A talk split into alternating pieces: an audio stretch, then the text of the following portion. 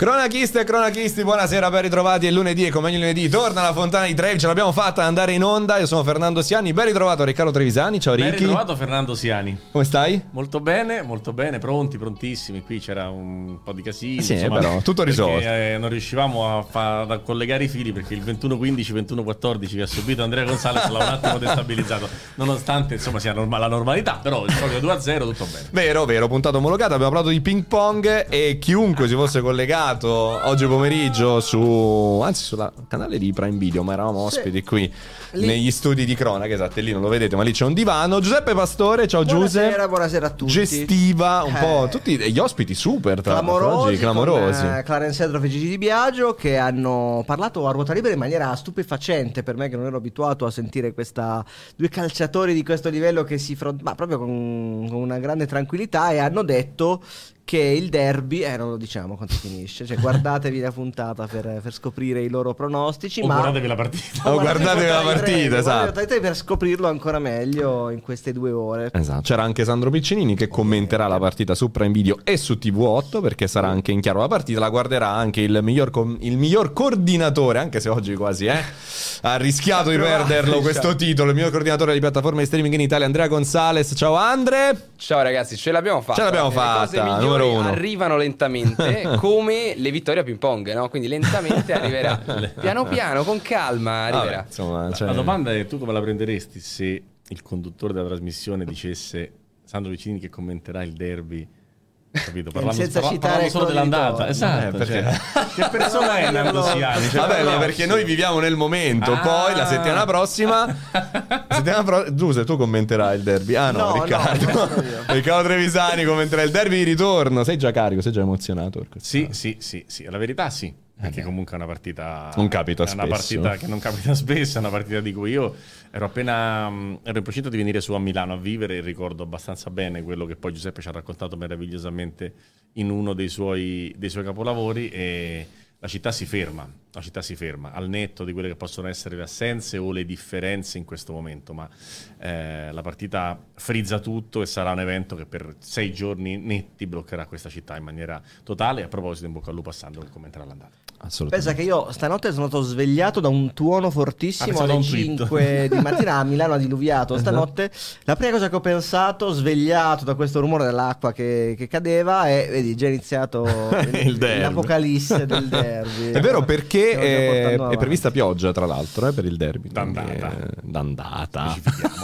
Il derby tra pochi giorni no, è prevista però- pioggia. Ritorno, al ritorno devo fare un book fotografico in campo pre-derby, non mi fate venire l'acqua. perché Però la pioggia fa parte anche un po' della Sì, diciamo dell'estetica, dell'estetica da, Sì. da Champions del- Anche di- di drammaticità che si porta Più il Milan derby. che l'Inter in realtà, eh. il Milan ha una bella tradizione. Eh, la Milan pioggia. Manchester. Milan Real. Madrid 89. Sì, io proprio Che- la ah. pollero la pioggia, proprio una roba che Eh. detesto. Hai visto il demone cosa ha fatto? Ha tirato fuori anche la statistica sulla Sulla pioggia. Eh, non ce l'aspettavamo. Aspettiamo che arrivi. Stasera tu sai che dopo, dopo il 4-3 di lunedì scorso, stasera siamo messi malissimo. Eh, Esatto, anche lì. tutte le parti. A- abbiamo preparato un grande quiz. Vi dico che ho dato una mano anch'io. Quindi, Ah. qualora Hai rotto il quiz? ho rotto il quiz, ho dato una mano anch'io. Quindi, eh, eventuali, eventuali proteste, eventuali lamentele, prendetevela pure con me.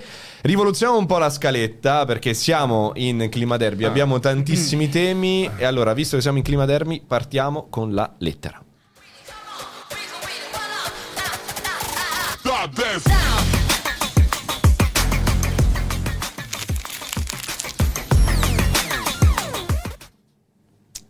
Allora, vengo da Roma ma amo Milano, è già una cosa abbastanza paradossale perché non, non- non sempre no, c'è grande affetto tra queste due città. Nel mio caso è enorme perché, perché trovo che Milano sia una città veramente moderna, grande, ehm, capace di stare al passo con eh, i tempi che cambiano e con, e con l'Europa. Ecco, dal punto di vista generale del divertimento, dei ristoranti, dell'organizzazione è già così. Bisogna cercare di diventare così anche dal punto di vista eh, calcistico, perché non si può riuscire ad avere questa partita soltanto una volta ogni vent'anni, quindi cinque volte a secolo in Europa. Bisogna cercare di renderla una, non dico consuetudine, però che le squadre possano andare bene avanti lo stesso e soprattutto che possano eh, farci godere di un grande spettacolo, che sia l'andata, che sia il ritorno, che siano entrambe. Io mi aspetto di vedere una bella partita. Quella del 2003 fu una settimana molto particolare, ma non furono delle grandi partite e meno che mai fu mh, splendido da vedere quello che accadde nel 2005. Non fu un bel messaggio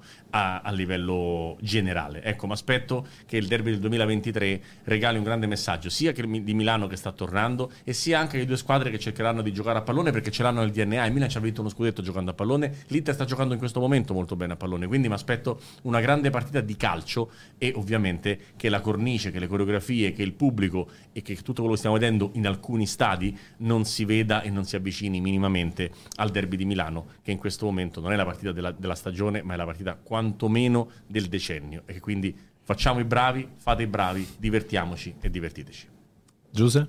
Sarà un derby secondo me carichissimo di tensione, di aspettative, è impossibile che non lo sia perché quello del 2003 che valeva esattamente quanto questo, allora aveva quasi, se vogliamo, una, non dico una consuetudine, però c'era la certezza o la buona sicurezza di, di tornarci a quei livelli. Qui è una semifinale un po' caduta dal cielo, no, caro Ricky? Due squadre che non vedevamo nelle prime quattro d'Europa ad ottobre e che invece sono arrivate e quindi adesso hanno anche la possibilità di andare in finale.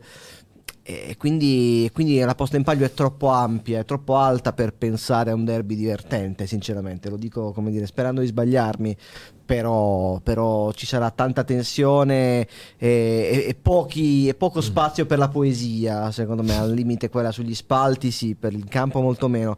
Vincerà chi sarà più freddo, secondo me, più lucido nelle poche occasioni che, che arriveranno, a meno di non sbagliare completamente l'idea mi auguro di sbagliare Però, perché magari la grande partita no, la, la, vorrai. Il, il, motivo per cui nasce da quest, questa, questa, lettera, Giuseppe, è che pensavo anch'io tra tuoni, fulmini e, e notti chiaramente in bianco da, dalla notizia di, di, doverla commentare che ci sono difensori che attaccano, cioè c'è Teo Hernandez e Bastoni, sono due che tu di mestiere c'è, c'è scritto D al fantacalcio, mm. no? Però Teo Hernandez è uno che ti può regalare e l'ha fatto una volta l'anno da quando è arrivato dei cost to cost di 80 metri che finiscono con gol. Bastoni uno che può fare 20-30 passi e poi mettere un cross dalla tre quarti meraviglioso per i compagni. Darmian è un ex terzino e verosimilmente giocherà centrale. Cioè è pieno di giocatori che possono creare cose. Poi tu dici magari saranno bloccati per la paura di perdere e lo capisco. Però c'è la possibilità anche di un Benasser che sta trovando la porta di giocatori che s- sanno fare cioè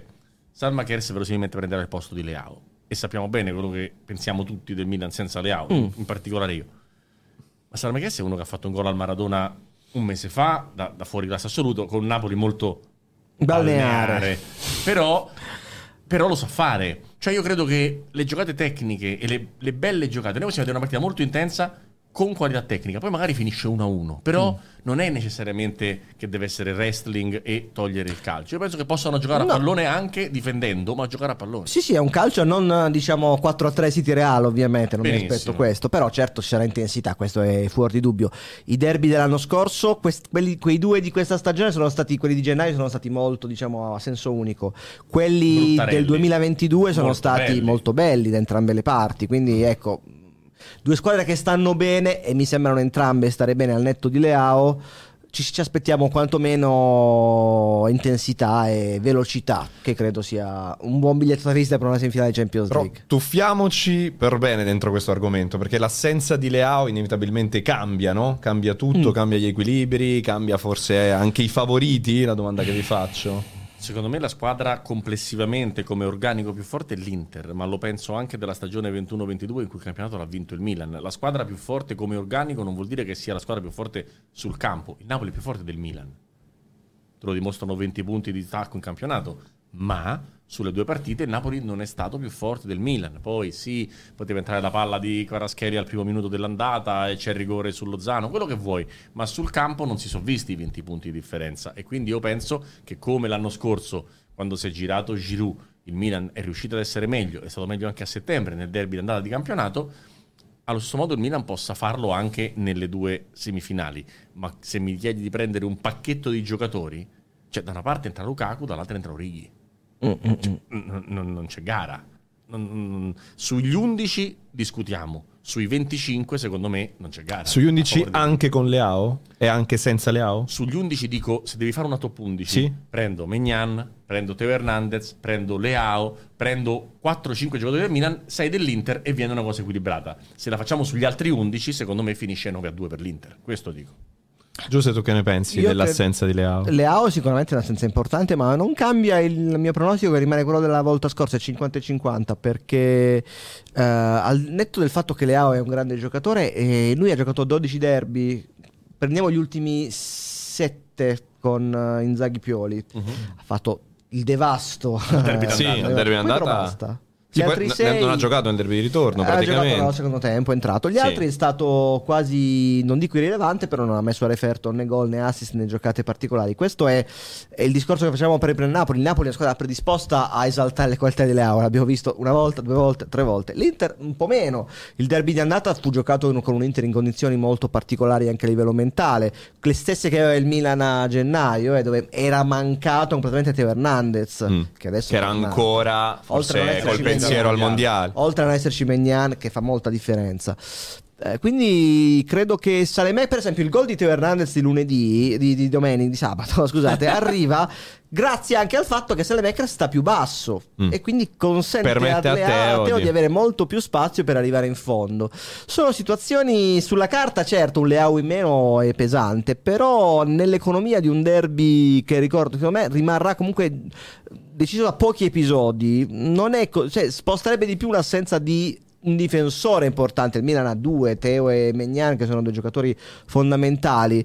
Eh, non dico che Leao sia di poco conto come assenza. Detto che da quello che leggevo è an- c'è ancora una Sì, piccola mm, possibilità. di Domani, domani non si allena, domani non fa la rifinitura. Però- Mercoledì, ultimo provino per capire se c'è possibilità di C'è convocazione. anche Sapete un che- po' di pretattica attorno a questo. Sapete che lo manderei in campo sempre, no? Come, come discorso, ma questa specifica situazione, francamente, avendo tra dieci giorni, che sono diventati nel frattempo otto, Esatto. tra otto giorni il, Il ritorno. e quindi dieci giorni dall'infortunio, che è stato sabato, io onestamente Leao lo metterei in una teca insieme anche a una Madonnina eh, vicino e- e per averlo al meglio nella partita di ritorno cercando di tenere botta nella partita d'andata e poi averlo bello surfante Mm. nella partita di, di ritorno perché se tu lo metti in campo anche 20 minuti nella gara d'andata perché magari sei sotto 1-0 perché puoi recuperare e Leao ti si fa male non solo perdi l'andata ma non è Leao il ritorno e secondo me ti chiudi tante È possibilità di recuperare simile, secondo te, alla situazione Osimen questa? Cioè il Napoli si è Abbastanza, chiesto, mm, lo abbastanza. facciamo giocare, non ha giocato a San Siro, poi si è sentita però l'assenza a San Siro,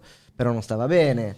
Eh, 90 minuti col Milan non eccezionali, ma... eh, Comunque anche- segnato, però. Secondo te, è molto simile quindi è Secondo me meglio averlo o non averlo?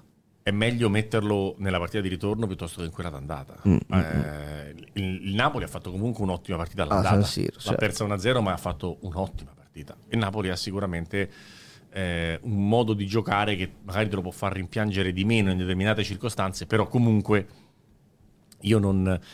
mm, Io voglio... Se sono del Milan, se sono il Milan, voglio Leao in campo il giorno 16 perché qualsiasi situazione la posso fronteggiare. Anche se dovesse essere andata male mercoledì, con Leao in campo so che può fare, come hai detto tu, lo stravedi in una partita e farmela vincere con due gol di scarto. Quindi voglio Leao in campo il 16 se sono, se sono il Milan. E non me lo rischio il 10 dove, come giustamente dicevate voi, è una partita in cui puoi scegliere di ammortizzarla. Magari te lo porti in panchina, vedi come si mette, vai, vai sotto, lo metti se sta 0-0, magari no. Secondo me potremmo andare a Sì, finire così. sostanzialmente se la partita si chiude con un pareggio è come se non si fosse giocata, no? Quindi, Quindi può, può essere questa Anche una se buona non perde strategia. Il fattore campo, sì, per carità, però sei sempre San Siro. Cioè, esatto, c'è anche questo aspetto. E invece, sponda Inter, altro dubbio fortissimo, che secondo me cambia anche un po' il modo di giocare della stessa Inter. Brozovic o Cialanoglu? Ricky. Allora, per me Brozovic e non Brozovic. Ah, ok, quindi fuori? Per me fuori Mkhitaryan. Ok. Per me, ma non alleno io e starà fuori Cialanoglu per me. Sì, Mkhitaryan direi che le sta giocando tutte.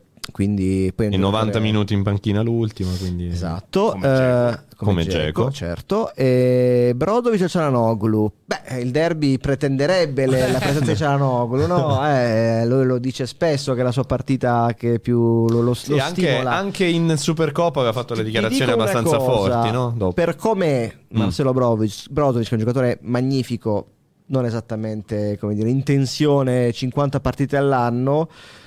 il Milan ehm, con Brozovic si, esal- si è esaltato ecco, più volte contro il Milan. Brozovic si è esaltato, sì. Un giocatore che io ricordo che la coppia Perisic-Brozovic ha vinto tanti derby quasi da sola nelle ultime 4-5 stagioni. Certo, quest'anno è un Brozovic un po' in declino, anche se le ultime partite sono ben auguranti.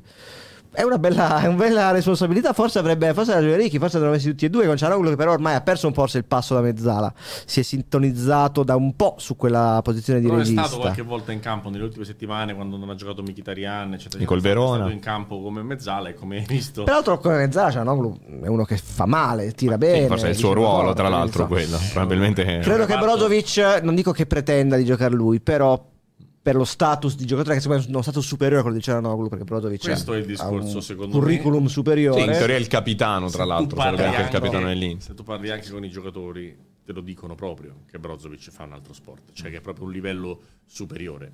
Secondo me Inzaghi vede come quel livello anche Mkhitaryan.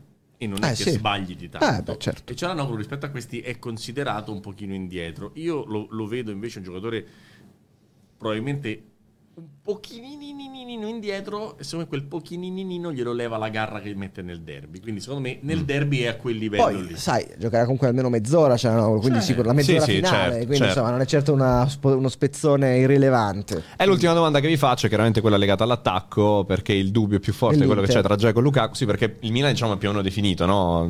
L'assenza di Ce l'ha Leao, poi Sì, alla fine giocano quelli, no? sinistra Sì, gioca. Kier e non giocherà Calulu, Sì, sembra tutto abbastanza definito. Sì, Calabria. e nell'Inter c'è ancora qualche piccolo dubbio perché Lukaku ha dimostrato di, stare, di star bene, anche Dzeko faccia però. un Calulu si Alla- mette A tre? Ah, addirittura. Teo avanti. Teo più alzato e Sì. con Brian Diaz vicino a, a Giroud A specchio Mazza, quasi. specchio. 3-5-2 a specchio? l'ha fatta al derby di ricampionato eh. Però non ha fatto Eh, non è andata bene. cosa, però. Non era è andata stato bene. uno Ha perso 1-0, spettacolo. Eh, senza. Leao firma per perdere 1-0 No, era un derby. Quello era un derby da, da- come da tampo- tamponare l'emorragia. Quella lì. Questo Milan che ha, ha trovato nelle quattro partite col Tottenham e col Napoli, specialmente nelle ultime due, uno- un, un assetto non spettacolare. Molto legato a Leao, magari, ma molto solido come proprio meccanismi e sincronie. Quindi il Milan non cambia. Almeno comunque il dubbio cambia. e il ballottaggio è molto Dzeko. giornalistico tra Dzeko e Lukaku Sì. secondo me non è nella testa Cioè, di è già, Inzaghi. è già fatta, gioca Dzeko. Almeno Proprio. l'andata gioca ha fatto Dzeko. 0 minuti 90 minuti 0 minuti e ne giocherà Le quattro- 68 con Le 4 di Champions è sempre Ma è una cosa giusta, esatto. secondo voi? Giusto che non giochi Lukaku questa, questa partita? O comunque non giochi dall'inizio? Secondo me non è giusto, è sacrosanto. Sacrosanto. Lukaku ha fatto dei gol e ha fatto degli assist in netto ritardo rispetto a quando è stato schierato perché oggi ha fatto 4 gol e 3 assist nell'ultimo, diciamo, le ultime 2-3 settimane, ma gioca da febbraio, eh. Cioè non è che ha cominciato a giocare a fine aprile e a metà maggio sta a 4 gol e 3 assist, ha cominciato a giocare a febbraio, ha fatto delle partite scabrose, tipo Monza Inter, ha fatto delle partite terrificanti, ha sbagliato dei gol che neanche Andrea Gonzalez con la racchetta in mano farebbe quegli errori, però che succede? Che dal punto di vista numerico oggi segna e ci sembra che sia tornato. Ma tu l'hai vista Roma Inter? Sì, certo. Lukaku è forse il 26% di quello che ho visto con Conte, fisicamente, strutturalmente, eccetera, eccetera, eccetera.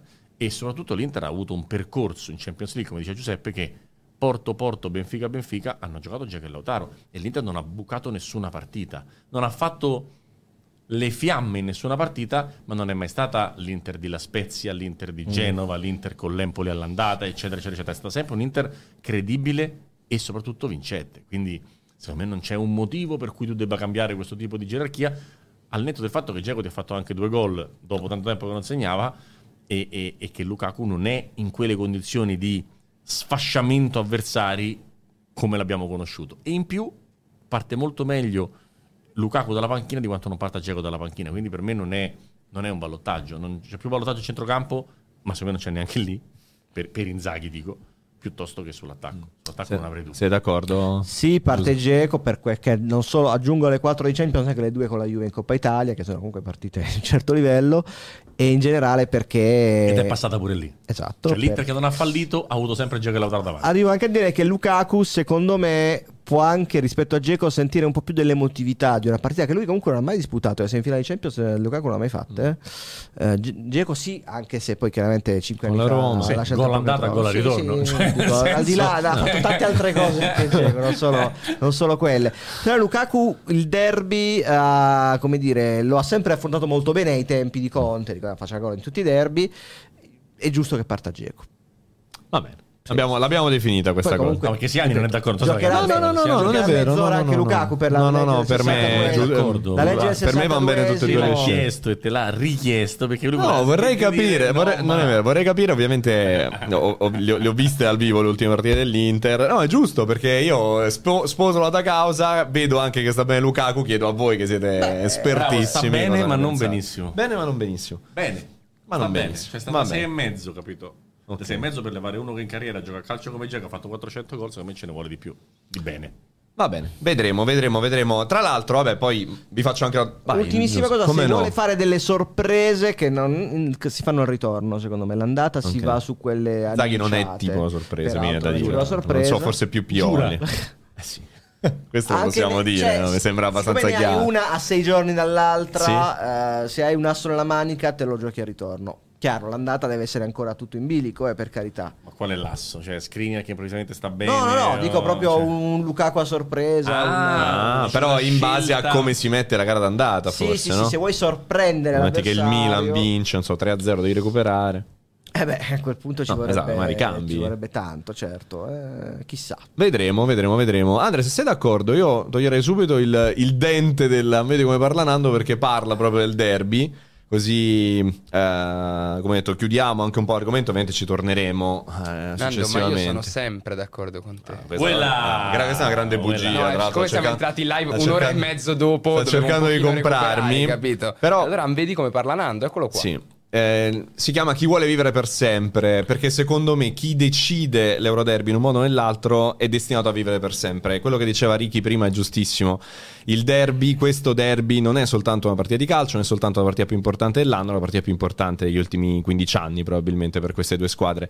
E inevitabilmente c'è la possibilità per tanti giocatori di, di cancellare quanto non fatto fino adesso e di regalarsi l'immortalità. Noi a distanza di vent'anni ci ricordiamo ancora di giocatori tutto sommato irrilevanti nella storia, mi viene in mente Callon, mi viene in mente Martins, lo stesso Abbiati che comunque ha vinto poi degli scudetti per carità con il Milan, ma sicuramente il Milan ha avuto portieri migliori nel, nel corso della, della- della sua storia, eppure eh, tutti, tutti, tutti i tifosi Milan e Inter sanno, se i nomini Abbiati, la parata su Callon, sanno che se i nomini Callon è lui l'uomo del rimpianto massimo di, di quella partita. È un'occasione unica, è un'occasione unica per, per chi? Per i Lukaku, per i Correa, per i De Ketelare, per quei giocatori che fino adesso non hanno sostanzialmente rispettato le aspettative, ma hanno un'occasione unica. E il calcio oggi sta dando a questi ragazzi un'occasione unica, quella di entrare nella storia e di cancellare quanto non fatto fino adesso, quanto di male fatto finora,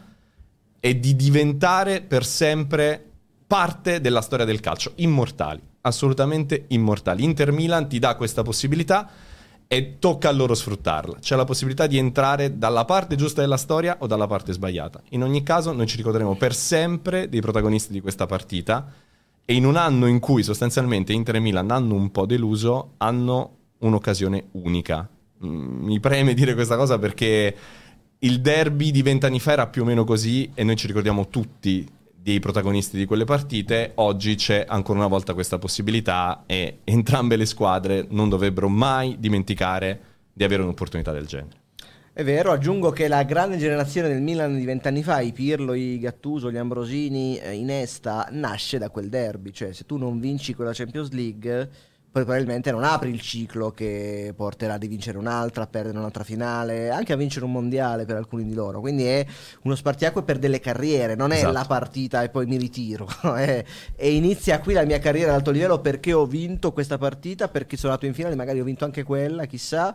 E quindi ca- mi elevo di un gradino, riesco a superare, a, a fare uno step ma- di maturazione anche mentale perché sono sopravvissuto a quel derby. Esatto. che è questo, e quindi la storia è adesso. E questo credo che molti giocatori questa, questa cosa la sappiano. Poi tra il dire e il fare. Però quando dicevo e facevo la lettera alla città di Milano, quello che mi piacerebbe è che da questo derby si uscisse comunque e non sarà così, perché vedo la, la serenità proprio da una parte e la città di Milano dall'altra, anche con un po' di gratitudine per questo percorso beh, che certo, è stato fatto certo. e diciamo che allora faccio due, tutti e due gli scenari. Esce il Milan, anziché dire a Messias torna a giocare campionati No, di ginnastica, No, e quell'altro. no. Messias ha vinto lo scudetto l'anno scorso e l'ha vinto da sfavorito. Ho preso Messias come esempio di uno che è arrivato al Milan all'improvviso, ha vinto il campionato, ha fatto gol a Wanda Metropolitana, ha fatto dei gol importanti, ma certamente non è un giocatore del Milan abituale o del Milan che, che ci ricordiamo. Quindi anche se Milan dovesse perdere, piacerebbe che non fossero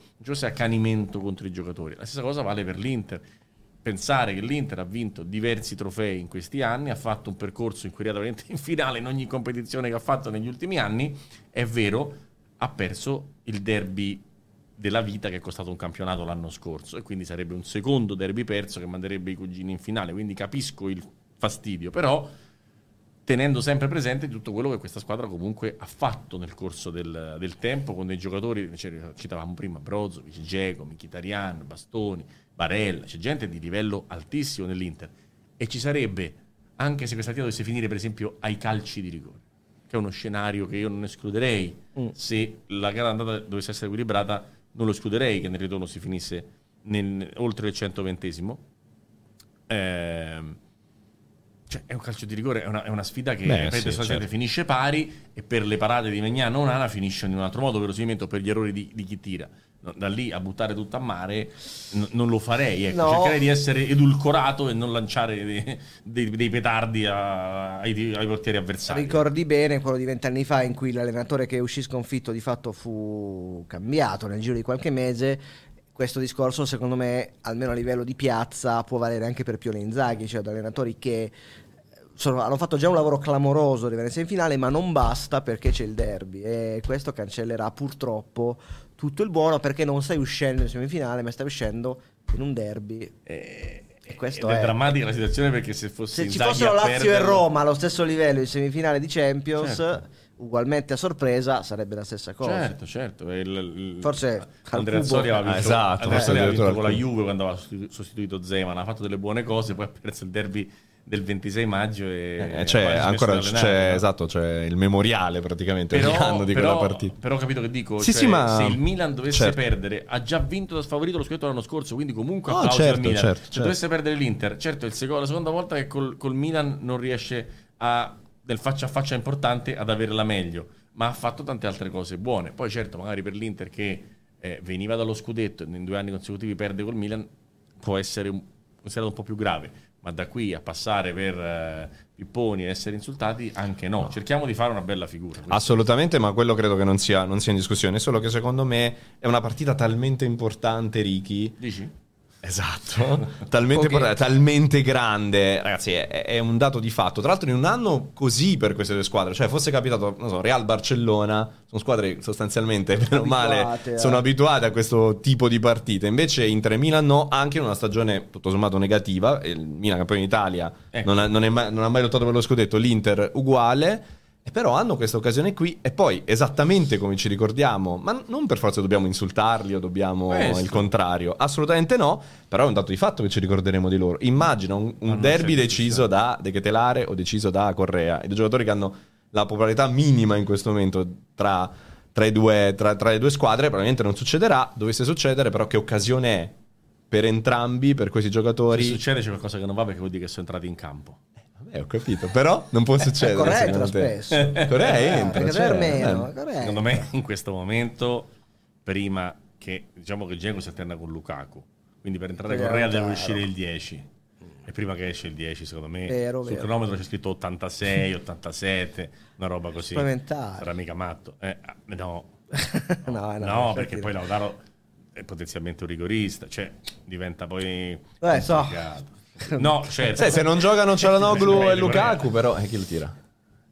È così, non è che c'è molte alternative. Chissà.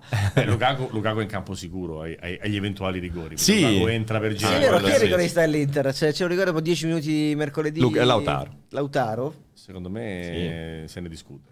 Che- Brozovic? Se non c'è Brozovic, Cialanoglu. Beh, Eh, cioè, però, eh, quindi cioè, quello cioè, non si pone. eh. Mkhitaryan non è un No, buon no, no, regista. no, no. Dzeko ne ha sbagliati tanti in Di Marco. carriera. Di Marco ne ha sbagliato uno Sì, con l'Atalanta. con l'Atalanta. Eh, nel Milan c'è Vabbè. Giroud.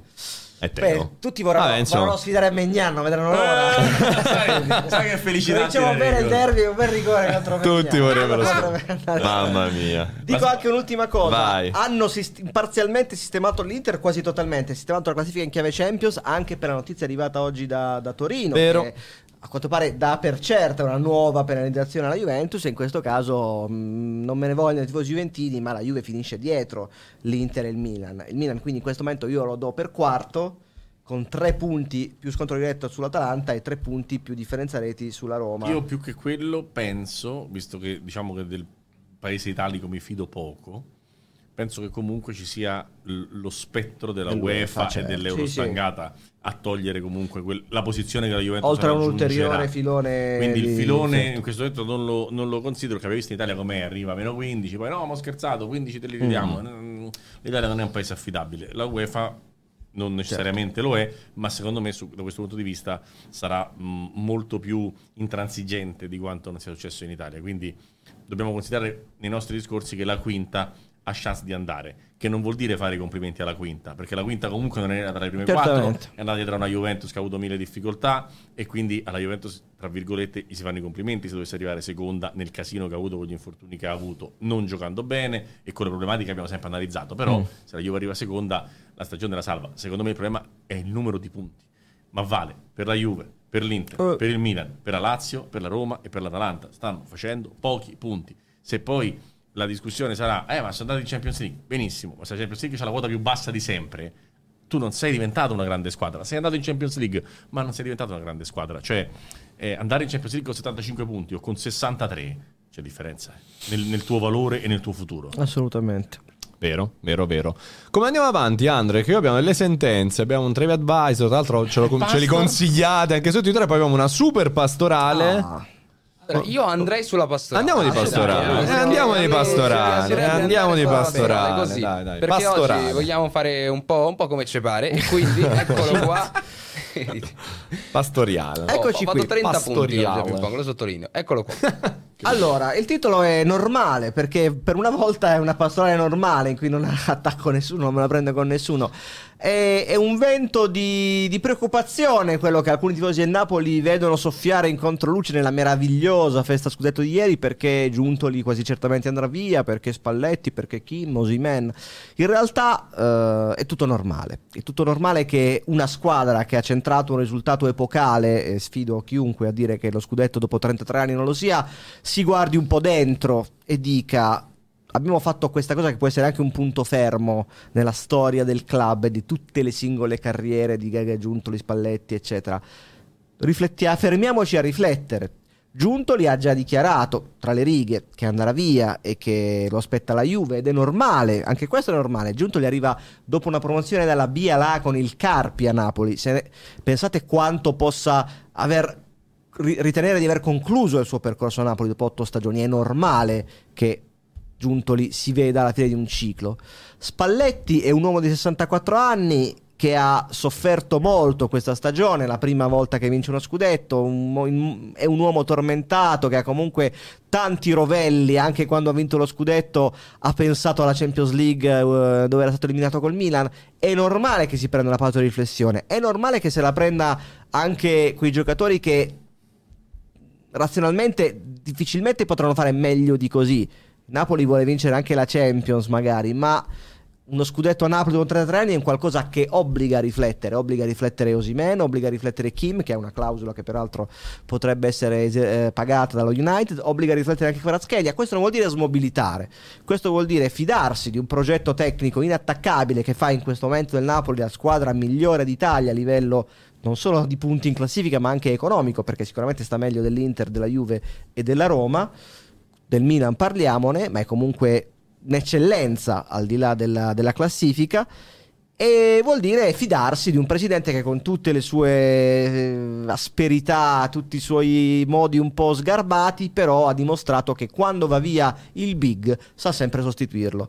È tipico anche un po' dell'italiano, non solo del napoletano, vedere la delusione, immaginarsi già l'amaro al momento del dolce. Non è questo il punto. Il Napoli è, ha diritto di, di, di, di, essere credibile quando parla di un ciclo di qui a 2, 3, 4 anni, perché quello che ha fatto quest'anno, ma tutto ciò che aveva fatto negli anni scorsi e che ha portato a questa stagione dà diritto a De Laurentiis e a tutto il Napoli di, di, essere credibile quando si parla di un altro scudetto, di una Champions, di un progetto a lungo termine che Napoli non c'è mai stato, lo dice la storia, però non vuol dire che non possa esserci. Ma secondo voi tra Spalletti e De Laurentiis che sta succedendo?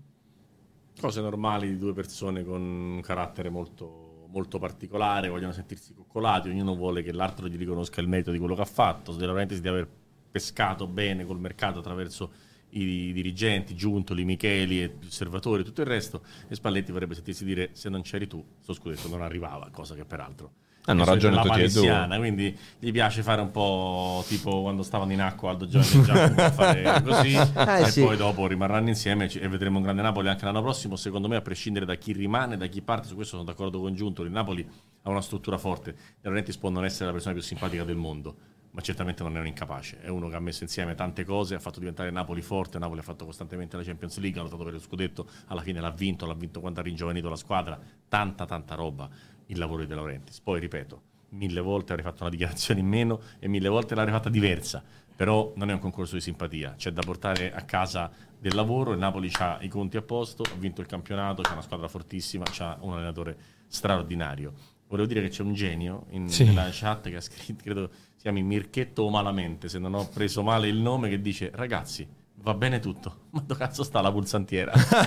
è lì, è lì, è lì, è lì, è lì, ragazzi. È lì, è lì, è lì, è lì. Io la vedo. Io la vedo, io la vedo. Tra l'altro, a proposito, visto che ha letto spoiler un commento così a, a buffo, leggo un altro che c'è scritto che la lampada dietro Ricky è alimentata dalle idee di Trevisani. mi, ha fatto, mi, ha fatto, molto ridere. Inquadriamola, fai, fai, il regista per bene. Eccola lì, eccola lì. È, è alimentata. eh no, è troppe idee, troppe idee. Troppe idee. Tra l'altro, grandissimo grandissima anche la festa del Napoli Beh, con Liberato, bellissimo. Joelier, eh, Clementino. Clementino, insomma la dimostrazione Sorrentino. in questo Sorrentino, la dimostrazione in questo momento Napoli è davvero il centro di tutto, A artistico, culturale, sportivo. La gente fuori dallo stadio, cioè arrivare lì nel centro del casino, non vedere niente, sentire solo respirare quello che arrivava da fuori mi ha, mi ha impressionato perché c'erano veramente tantissime persone eh, anche fuori dallo stadio. È un, un'estate infinita che sì, andrà avanti chissà quando e che Napoli L'importante è che finisca l'estate. Aspettava. Perché ho visto per esempio nel 2001 la Roma festeggiare fino alla quinta, sesta di campionato questo lo vedremo. Arrivare, arrivare terza, eh, seconda per due punti, no? L'anno del famoso 5 maggio. Sì.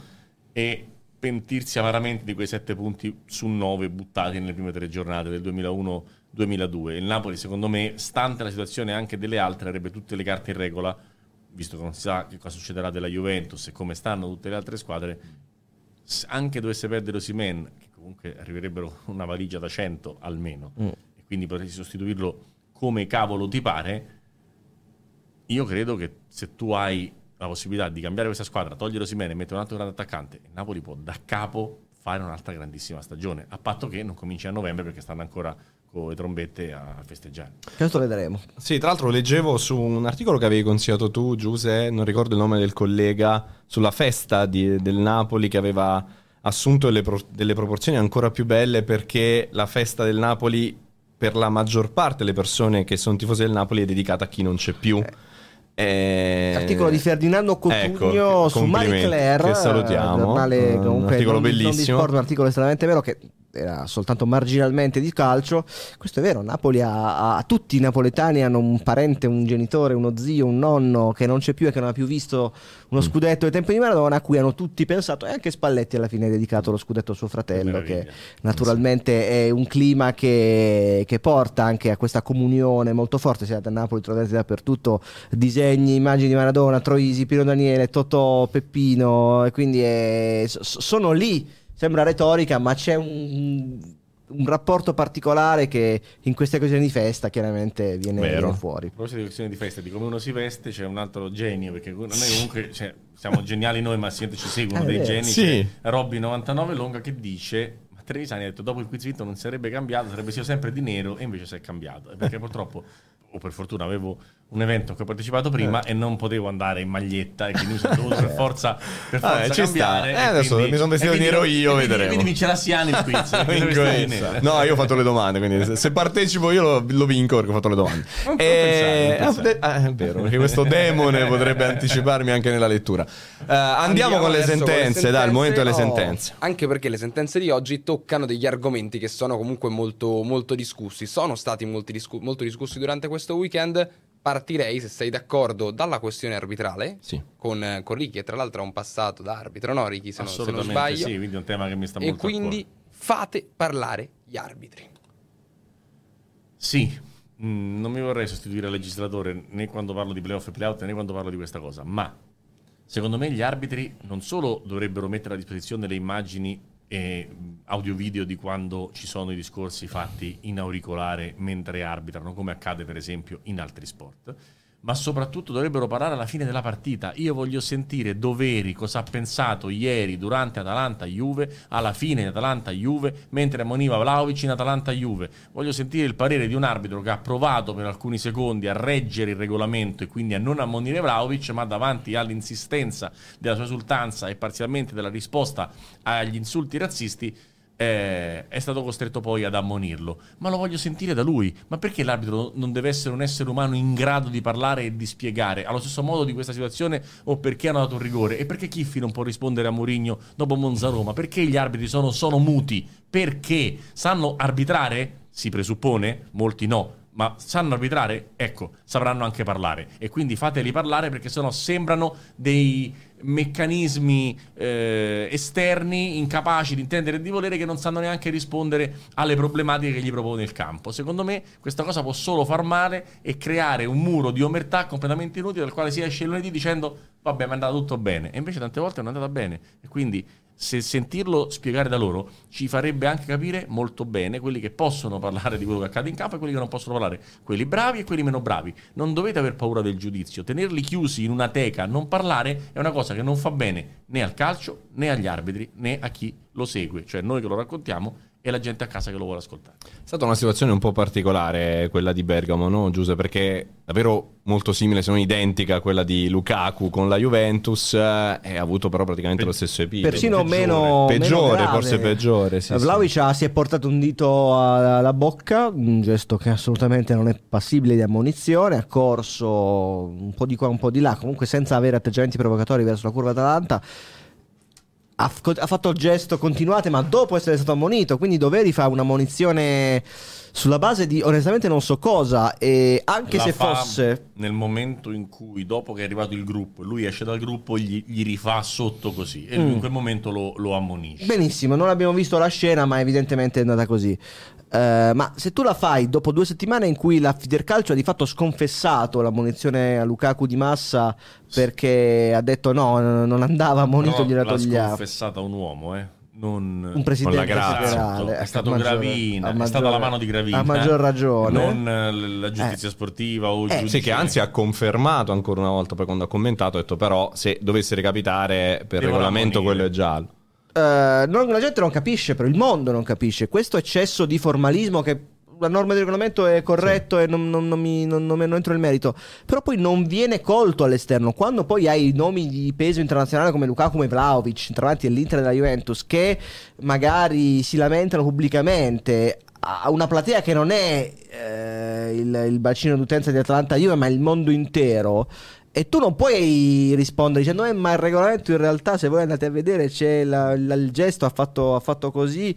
No, perché tu stai punendo un- una vittima di razzismo apparentemente senza far nulla, poi vedremo la procura federale, gli ispettori. E questo è un atteggiamento che il pubblico del, del mondo non capisce. Noi ci sta- anche le parole di Gasperini, su cui torneremo fra poco, Sì. sono, mh, sono dei, dei tentativi di autoassoluzione nel mondo del calcio che andavano bene 30 anni fa quando ce la cantavamo e ce la suonavamo noi, ma in un contesto globale in cui hai Lukaku che ha milioni di follower, Vlaovic lo stesso, agenzie, giocatori di fama mondiale e noi peraltro facciamo tutto per portarli da noi perché eh, dà lustro al campionato, tu non puoi eh, trattarli così. E poi fammi dire Non una puoi cosa su trattarli così. Vlaovic. Vlaovic ha fatto veramente niente. Cioè Vlaovic ha preso un calcio da Gosens che è stato... eh, Sì, buonanotte. Da Mele, pensa che associazione ho fatto, Mm. si- sinistro, sinistro, esterno, esterno. E, mm, ha preso un fallo. Mele è stato ammonito. Da quel momento in poi è cominciato il dalle allo zingaro, che è continuato quando si è mangiato un gol non, eh, non da lui, probabilmente anche nervosito e dal momento e dai, e dai cori. E quando ha segnato, anziché prodigarsi in dei grandi gesti dell'ombrello apotropai, apotropaici e tirarsi Che io avrei gradito, Eh, te lo io. Anch'io. Allora, io dicevo Verità. ieri a pressing. Sì. Secondo me è il gol della Juventus, della storia del calcio, a cui ha esultato il maggior numero di tifosi in Italia. Sono perché d'accordo. anche gli anti-juventini, Sono secondo me, d'accordo, ci hanno esultato ieri sera. Sono d'accordo. Io onestamente credo che queste forme di reazione da parte di Vlaovic, da parte di Lukaku, comunque in generale reazione a degli insulti così forti siano una sorta di ehm, legittima difesa per la sanità mentale. Cioè se una persona mi insulta per 90 minuti e mi dice di tutto e tra l'altro mi tocca nelle cose che mi fanno male, ma se io segno, ma avrò il cavolo del diritto di fare una cosa qualsiasi, cioè anche nei, nei limiti della dec- addirittura devo anche essere ammonito. Cioè nel senso Capito? è vero che il regolamento dice una cosa però io neanche posso No, impazzire ma cioè non è giusta questa cosa. c'è anche il buon senso da parte di qualcuno. del- eh, la, la soluzione è le squadre mettono le telecamere, riconoscono le persone, le puniscono, vengono dati i DASPO, ma noi il DASPO sei mesi, un anno. Se io ti prendo a fare il razzista allo stadio, tu allo stadio non ci metti più piede, ma proprio mai più. Vedrai che con le sanzioni la gente si calma. Punto A. Punto B. Tu prova, anziché dare 10.000 euro di multa per Cori, che 10.000 euro le società li pagano per un'ora di allenamento del terzo portiere, prova a dare 300.000 euro di multa a una società e vedi se la società si prodiga o meno nell'andare a ricercare i colpevoli di queste cose. Puniscili, attaccali sui soldi le società e sulla- sul non più andare allo stadio i tifosi e vedrai che le cose migliorano. Tanto senza sanzioni la gente fa quello che vuole, come da sempre e come su internet, dove per far sì che la gente abbia i multi account, abbia numeri maggiori, eccetera, eccetera, ognuno fa quello che vuole. Perché tu questo discorso lo fai di Vlaovic, ma io mi sento molto toccato da personaggio semipubblico del fatto che la gente durante una dopo una telecronaca possa dirmi speriamo che muori tu, la tua famiglia, quello, quell'altro, sei una merda, sei tifoso di quello e di quell'altro, sei un pagliaccio, cioè ormai vale tutto. E non va bene questa roba qua. Non va bene. Non va bene su internet, non va bene allo stadio, non va bene da nessuna parte. Bisogna cercare di mettere delle regole per evitare che le persone facciano come vogliono. Non mi sembra molto difficile quando ti iscrivi a un social network mettere nome, cognome numero di telefono, se no non ti puoi iscrivere. È la cosa più facile del mondo. Dopodiché, se a me mi va, ti vengo a perseguire, ti vengo a cercare e ti faccio piagne. Perché non può essere che valga tutto, se no vale tutto, ognuno dice tutto e è tutto libero. Ecco, rutto, rutto libero è un'altra cosa. Tutto libero non va bene. Non va bene. Non va bene. Detto ciò, fatemi controllare se in due giorni è arrivato un tweet di scusa dell'Atalanta a Vlaovic. No.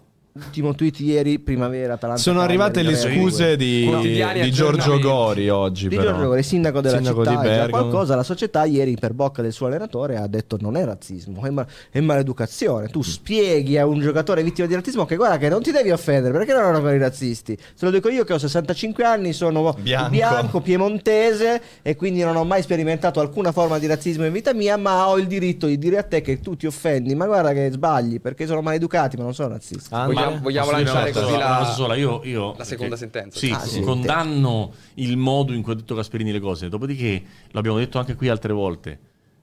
La gente non sa neanche il perché uno Certo. è nero, certo, uno vabbè, è slavo, branco, uno è così e uno è così. chiaro. Va lì allo stadio, vede quelli che fanno e va appresso. Certo. Ma se la tua ignoranza da capra ti porta a fare il razzista, devi essere punito come un razzista. Non me ne frega niente. No, l'ignoranza non è una giustificazione. Non è che il tuo avvocato. Qual è il tuo avvocato? L'ignoranza. No, sei ignorante è una colpa.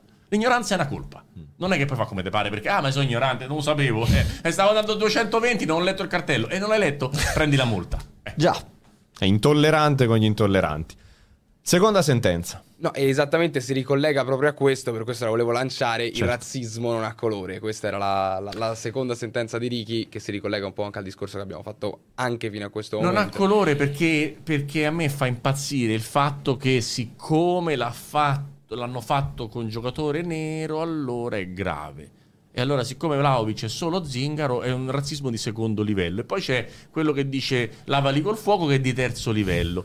Non c'è il razzismo di primo, secondo, terzo e quarto livello, c'è il razzismo. C'è una schifezza che si chiama razzismo e va debellata e condannata e con tutti i mezzi tolta da mezzo. E se, ness- se continuiamo a girarci dall'altra parte perché, ma tanto allo stadio, non va bene niente, non va bene neanche dire figlio di puttana a Materazzi con la madre appena scomparsa, non va bene niente di quello che accade dentro uno stadio. Dovresti fare i cori, prendere in giro, sì, esultare, sì, goderti la tua squadra, sì, ma entrare nel campo del razzismo, no. E dobbiamo essere noi che comunichiamo e i giocatori e gli allenatori che comunicano i primi a cercare di farla finire questa schifezza, perché altrimenti andrà sempre avanti. Come diceva Giuseppe prima giustamente, ci guarda tutto il mondo, vogliamo prendere gli europei, vogliamo diventare un paese credibile, cominciamo a essere credibili, cominciamo a fare campionati dove non compaiono e scompaiono penalizzazioni, dove chi fa bubu allo stadio come dei coglioni viene preso e cacciato via a vita da dentro lo stadio. Mettiamo delle regole, diventiamo credibili. Sapete perché l'NBA la Premier League funzionano? Non funzionano perché sono più spettacolari i campionati, funzionano perché hanno delle regole. Provate a fare una cosa razzista in NBA o in Premier League e vedete dove vi mandano.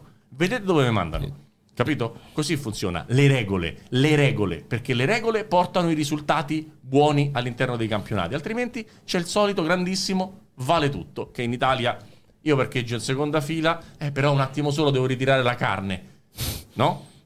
Perché tanto e c'è sempre una scusa. L'Italia è il paese delle scuse e non delle regole. Proviamo a diventare il paese delle regole anziché delle scuse. Secondo me qualcosina potrebbe migliorare. Diciamo che poi tutto questo discorso clamoroso che ha fatto Ricky da tatuare eh, viene aumentato se poi i stessi protagonisti, Giuse, così riprendiamo il discorso che stai facendo tu prima, eh, eh, di chiedere scusa proprio non ne, hanno, non ne hanno voglia, anzi addirittura ci girano intorno Le e quasi ti fanno sembrare il mondo un'altra cosa rispetto a quello che è. Le parole di Gasperini mi hanno, mi hanno lasciato perplesso perché dice delle cose inaccettabili e uno può dire quelle cose per due motivi. Uno perché è razzista e non credo che Gasperini sia razzista, è uno che nel calcio da 30 anni mh, se lo fosse avrebbe avuto vita molto breve come allenatore e poi anche un eccellente allenatore.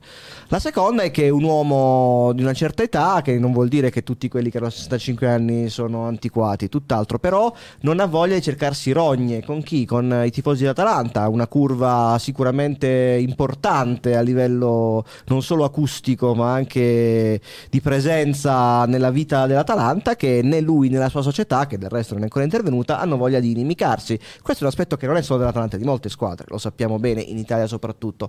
E poi perché dal suo punto di vista di uomo di 65 anni che ragiona perché è portato a farlo come uno de- degli anni 90 o degli anni 80, quello si dice perché si è maleducati, quando in realtà il, cal- il mondo, ma i social che possono essere tutto il contenitore di veleno che sappiamo, ma anche una, lo sto vedendo anche nei commenti che arrivano in questi minuti nella, nella nostra chat, è molto, i- i- gli appassionati più giovani sono molto più sensibili a questo tema dei cinquantenni, dei sessantenni, di certi cinquantenni e sessantenni, e quindi quando quella cosa lì la sostenevi negli anni 90, quando non c'era tutta questa risonanza, non c'era tutta questa sensibilità, veniva lasciata passare. E gli episodi degli anni 90 ce li ricordiamo, cose anche peggiori, eh, croci celtiche, manichini, venivano fatte cose vergognose, molto più del, eh, dei purtroppo vergognosi cori contro Vlaovic, perché quello che dice Gasperini oggi è semplicemente fuori dal tempo, cioè tu stai dicendo una cosa che immediatamente dopo che l'hai detta hai ricevuto una marea di insulti da tutto il mondo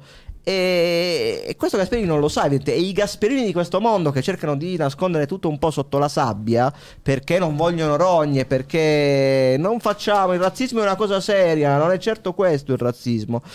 Eh, lo fanno e alla fine per fortuna oggi rispetto al 92 o all'87 quando si andava a San Siro e c'erano orrendi striscioni contro i napoletani di tutte e due le tifoserie eh, oggi viene subito attaccato e viene subito sbugiardato per quello che è un modo ipocrita per eh, cambiare discorso e nascondere un problema che esiste Rubo 30 secondi alle dirette del dopo, le domande del dopo. Nel frattempo, se potete guardare nell'inquadratura generale, è arrivata la pulsantiera, Ebbene sì. caro Eccola Mirko qui. o malamente. Ecco, malamente non è male, com- Gonsalves che, si, Eccola che qua. si sdoppia. E dice Mastromele: Non ho visto la partita in diretta. Chiedo a Trevisani: il telecronista può avere un ruolo nel racconto del problema? Sì, ma per esempio, il mio amico Massimo Gallegari, durante Juventus Inter di Coppa Italia, non ha sentito niente.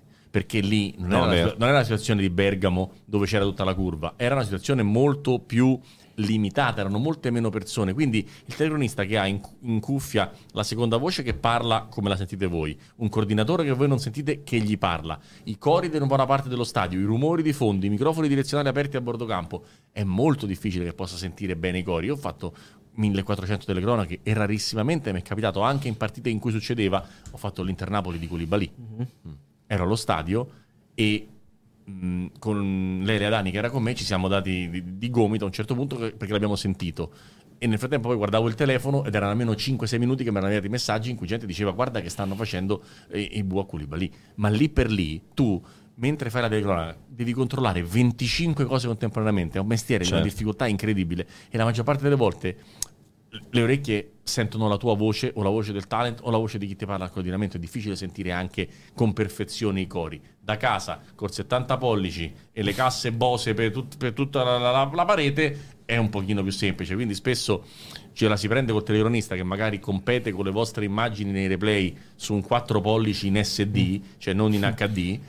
Eh, cercate di avere un po' di, di, no, di umana certo. comprensione perché non è semplice. È una cosa che magari può venire più facile al, al bordocampista che lì ha meno rumori eh, rispetto al, al, telecronista, ad esempio Alessio De Giuseppe, um, sì. bordocampista di Dazon, bravissimo, che salutiamo, eh, fece una cosa del genere. Ah, è bravo. Beh, scarso a padel, scarsissimo. no! bra- molto scarso a padel, però bravo, bravissimo a fare il suo lavoro. In una partita del Napoli proprio nominò, nominò sì. esatto quello che stava succedendo. E, um, ad esempio, anch'io oggi ho pensato molto a questa cosa. No? Ho pensato se mi dovesse capitare di fare un'intervista a bordo campo e sentire sentire in maniera così forte degli insulti di questo stampo nei confronti del giocatore che sto intervistando. Perché io mi sono ricordato, mi sono confrontato anche con Andre prima, eh, tu ovviamente lo ricorderai, che Abraovic capitò esattamente la stessa cosa in un'intervista in un'Atalanta Fiorentina.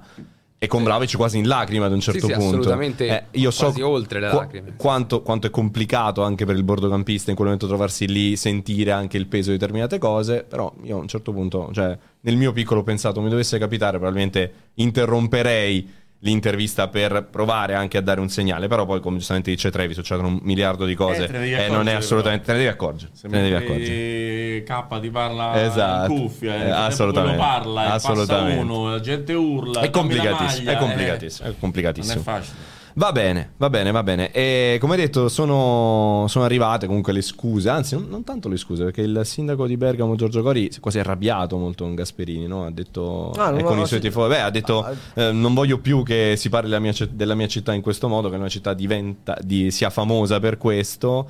E ha comunque condannato anche chi di fatti non ha condannato. Beh, eh, parole di Gasperini, ripeto, sono state anche piuttosto piuttosto gravi, anche perché lui lo faceva con tono anche stizzito di chi gli faceva notare una cosa. E anche ovvia. qui, perdonami Giuseppe, voglio fare complimenti a Marco Russo, certo, che ha gestito certo. benissimo la situazione. Il conduttore di Dazon ha due volte incalzato Gasperini su questo. Ha detto quindi lei conferma che non sono razzisti questi cori. Mm. Gasperini mm. ha detto non ve la girate come volete. In realtà Marco ha di nuovo insistito dicendo no, no, lei ha detto proprio questo. Quindi, sì, sì, sì. quindi per dire che i giornalisti, se hanno la possibilità, se la sentono, come giustamente ricordava Ricky, hanno anche modo di incidere in un, in, un, in un, modo e non bisogna essere sempre per forza degli automi. Assolutamente. Altra sentenza, Andre? Su questo, terza e ultima sentenza, ci porta oltre i confini mm. nazionali. Il ecco, tridente un po' di calcio. più forte di sempre. Parliamo un po' di calcio perché sarebbe mm. pure ora dopo un mm. bel pezzo di, di trasmissione. Ehm, lo so che siamo alla vigilia di una partita in cui verosimilmente questo tridente più forte di sempre verrà mandato a casa dal Manchester City, dall'attaccante più forte di sempre e dall'allenatore più forte di sempre. Ma secondo me, se paragoniamo Benzema, Vinicius e Rodrigo a qualsiasi tridente, almeno che io abbia visto e di cui ho memoria negli ultimi 35 anni di calcio, secondo me non perde con nessuno. E mi, mi spiego sulla base dei due tridenti che posso mettere in, in paragone che sono Messi, e Ronaldinho e Messi, Suarez e Neymar. Secondo me quei due tridenti sono tridenti leggendari, straordinari. Però facciamo un gioco delle figurine e mettiamo Benzema e Suarez, due attaccanti del 1987, di cui uno ancora fa abbondantemente le fiamme. Per me è meglio Benzema e neanche di poco, uno che ha vinto il pallone d'oro a 35 anni. Se mettiamo Neymar e Vinicius con buona pace delle finte e degli stop eh, aerodinamici, io prendo Vinicius, che ha solo 23 anni e ancora deve fare tanto e ha già quasi fatto più di Neymar, tra cui un gol in finale di Champions League, a cui Neymar non partecipa perché non ci arriva o si fa male prima.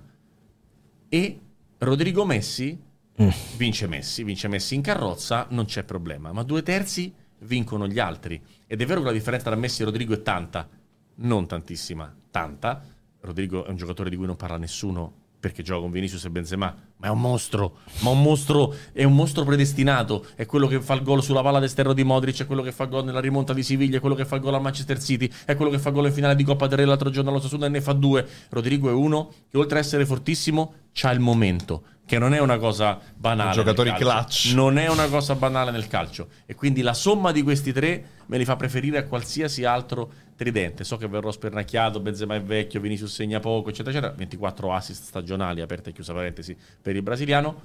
Per me Benzema purtroppo ha solo 3-4 anni di troppo. Perché se potessimo vedere questo tridente 5 anni, questa affermazione non non l'avrei fatta perché sarebbe troppo banale. Giuse, tu ne hai altri tua- nel tuo infinito archivio mentale? Beh, hai altri livello- tridenti che possano competere? È difficile, c'era sempre a Madrid, anche se è durato molto poco. Bale, Bale, Benzema, Benzema, Ronaldo, anche perché Bale è stato ballato. Ha scoperto il golf. Esatto. Eh, no, beh, Messi Suarez e Neymar anch'io in questo momento anche per, come dire, perché li valuto tutti e tre su una carriera Neymar ancora qualche anno, tu hai una carriera completa di Vinicius e Rodrigo, non sappiamo ancora i limiti, chissà se ne hanno, ecco, io Rodrigo sono d'accordo, Vinicius per me è un giocatore straordinario, straordinario, ma con straordinario. tutto il, eh, il, il lato anche un po' antipatico che può avere in Spagna, non, non nascondono una certa antipatia verso Vinicius, per me è un giocatore incredibile. Eh, oltre al fatto che ha fatto un gol in finale di Champions, così a un passante 1-0, ma non solo quello. E quindi secondo me ci sta, sì, ci sta. Messi Suarez Neymar, diciamo che è come la cronometro ciclismo, sono arrivati e sono primi.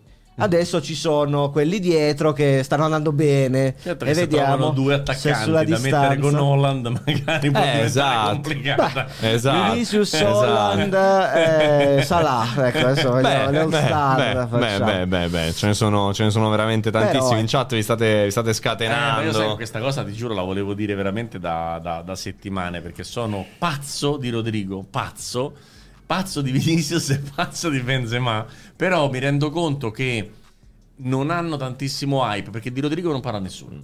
Perché lo copre l'altro brasiliano e c'è Benzema pallone d'oro. E quindi di Rodrigo è dei tre quello sfigato, ma ne riparleremo tra dieci anni. E Benzema è vecchio e quindi non ha, non ha appeal. Per quanto abbia vinto la, la- la Champions League da protagonista e il pallone d'oro protagonista, è uno che comunque ormai oggi cerchi sempre il 22 il 23enne che possa fare un, un decennio. Benzema è in là con gli anni. E, ragazzi, Benzema gioca a calcio, veramente potrebbe fare 200 universitari di come si fa l'attaccante. Sa fare tutto. Di destro, di sinistro, di testa, nell'area di rigore, da fuori area, i calci di rigore, l- l- il carisma, la leadership. Reggere il Real Madrid per 12 anni. Guarda che è una cosa che non fanno. Cioè, anche i più forti sono andati via da Real Sì, Madrid. sì, è vero, è Cioè, vero. Real Madrid tutta la vita, è, è duro. Anche È- Raul è andato a via. Madrid se fai secondo sei un coglione, cioè non Eh, so giusto. come dire. È Eh, una beh. pressione costante tutti i giorni. Benzema è riuscito a reggere anche quella con lo scandalo della Francia che ha dovuto Mm, comunque, anche per sue colpe evidentemente, subire. E quindi penso che sia veramente un giocatore di cui parleremo tra 20, 25, 30 anni. La domanda che ti faccio e che vi faccio: il Dica. tridente più forte della storia del calcio basta per andare in finale di Champions League? No, ho fatto la premessa apposta. Eh no, se eh. me prendono una randellata. Quindi sta- no, Wayne davvero. Rooney ha detto, Wayne. Rooney ha detto il Real Madrid non verrà battuto dal City, verrà massacrato. Io dico che passa il Real. Ah, qui, qui, qui, qui Dai, parliamone. uno al quiz su questa cosa. Cioè, mi fai partire 1-0 se passa il City. Va bene, va bene, va bene. Sì, Ma sì, perché d'accordo. dico? Spiegatemi come quali- La le vostre che sono fazioni. testimone oculare del, Team del- City, Team Real. dell'andata dell'anno scorso terminata 4-3 per il Manchester City. Sono diventati 27 tiri in porta Sì. e, e- e 20 erano del City. E, Ti una posso fermare? Era capitato anche ai quarti e anche agli ottavi, però al Real, no? Con PSG e Mm. Chelsea più o meno. molto bene. Quest'anno c'è Holland. Ok. Quindi se tu fai 20 tiri a 7, fai almeno 7 gol. Questo è. E, Ok. e se fai 7 gol, dubito che il Real Madrid abbia la stessa forza dell'anno scorso, che Benzema comunque c'ha un anno in più, di rifare 5 tiri nello specchio, 3 gol. Eh, secondo me l'anno scorso doveva finire 7 a 1 per il City, è finita 4 a 3. Quest'anno se rigiocano uguale finisce 7 a 1 per il City. Benzema è quindi mi dici che è un po' meno forte l'anno scorso, mi pare, un po' meno. Dico che solo che è invecchiato. Vinicius e Rodrigo? Sono Più. eh, Rodrigo sicuramente meglio, Vinicius eh, c'ha qualche comportamento e qualche cosina che mi disturba ogni tanto, qualche atteggiamento che non, non mi fa impazzire, ma il problema è Holland. Cioè la differenza tra Holland e Foden e chi giocava in attacco in quella Sì. partita è Sì, surreale. nessuno praticamente. Surreale. Eh. Marez forse prima Surreale. punta, E addirittura. solo, aggiungo una cosa che nessuno vi dirà, come diceva la famosa canzone di Gianna Nannini. Mm. Ehm, nel paese delle mezze verità, che tra l'altro per la puntata odierna sarebbe pure ottimo, visto quello di cui abbiamo parlato. Non c'è Militao all'andata. Militao Mm. è quello che può, diciamo, prendere a cazzotti Holland e rimanere in piedi dal punto di vista fisico. Non c'è Militao all'andata. Quindi Ancelotti se la deve comunque inventare. È vero che giocano a Madrid. Io Chiaro che se Holland ne fa Eh, 4 non eh. stiamo nemmeno a discutere ovviamente. Però secondo me il Real ha, al di là del precedente dell'anno scorso, che un po' peserà nella testa dei giocatori del City, che li rende secondo me un po' più sospettosi e meno brillanti, come il City spesso è nelle partite importanti. di perso due volte su due in semifinale con Real City. Sì, sì, sì, e poi anche, in altre, e poi anche in altre circostanze con squadre anche inferiori al Real. E io penso che io poi sono su queste cose sono conservatore. Penso che il Real, per qualche motivo, che ha fatto risultati migliori dell'anno scorso, ha eliminato Liverpool e Chelsea. Eh. Dirà che il Chelsea è un po' allo sbando. Eh, Liverpool facendo di 5 pappine ad Anfield sotto 0 Ma è una squadra co- che, ecco, il massacro evocato da Rooney secondo me non ha molta ragione d'essere. Il City certo arriva favorito, ma io il Real sfavorito non lo vedo mai in una semifinale di Champions. No, ma non solo in una semifinale, proprio in Champions League. Cioè, proprio- Ah, eh, il Champions quindi- League è un contesto in cui il Real Madrid non lo puoi mettere sfavorito.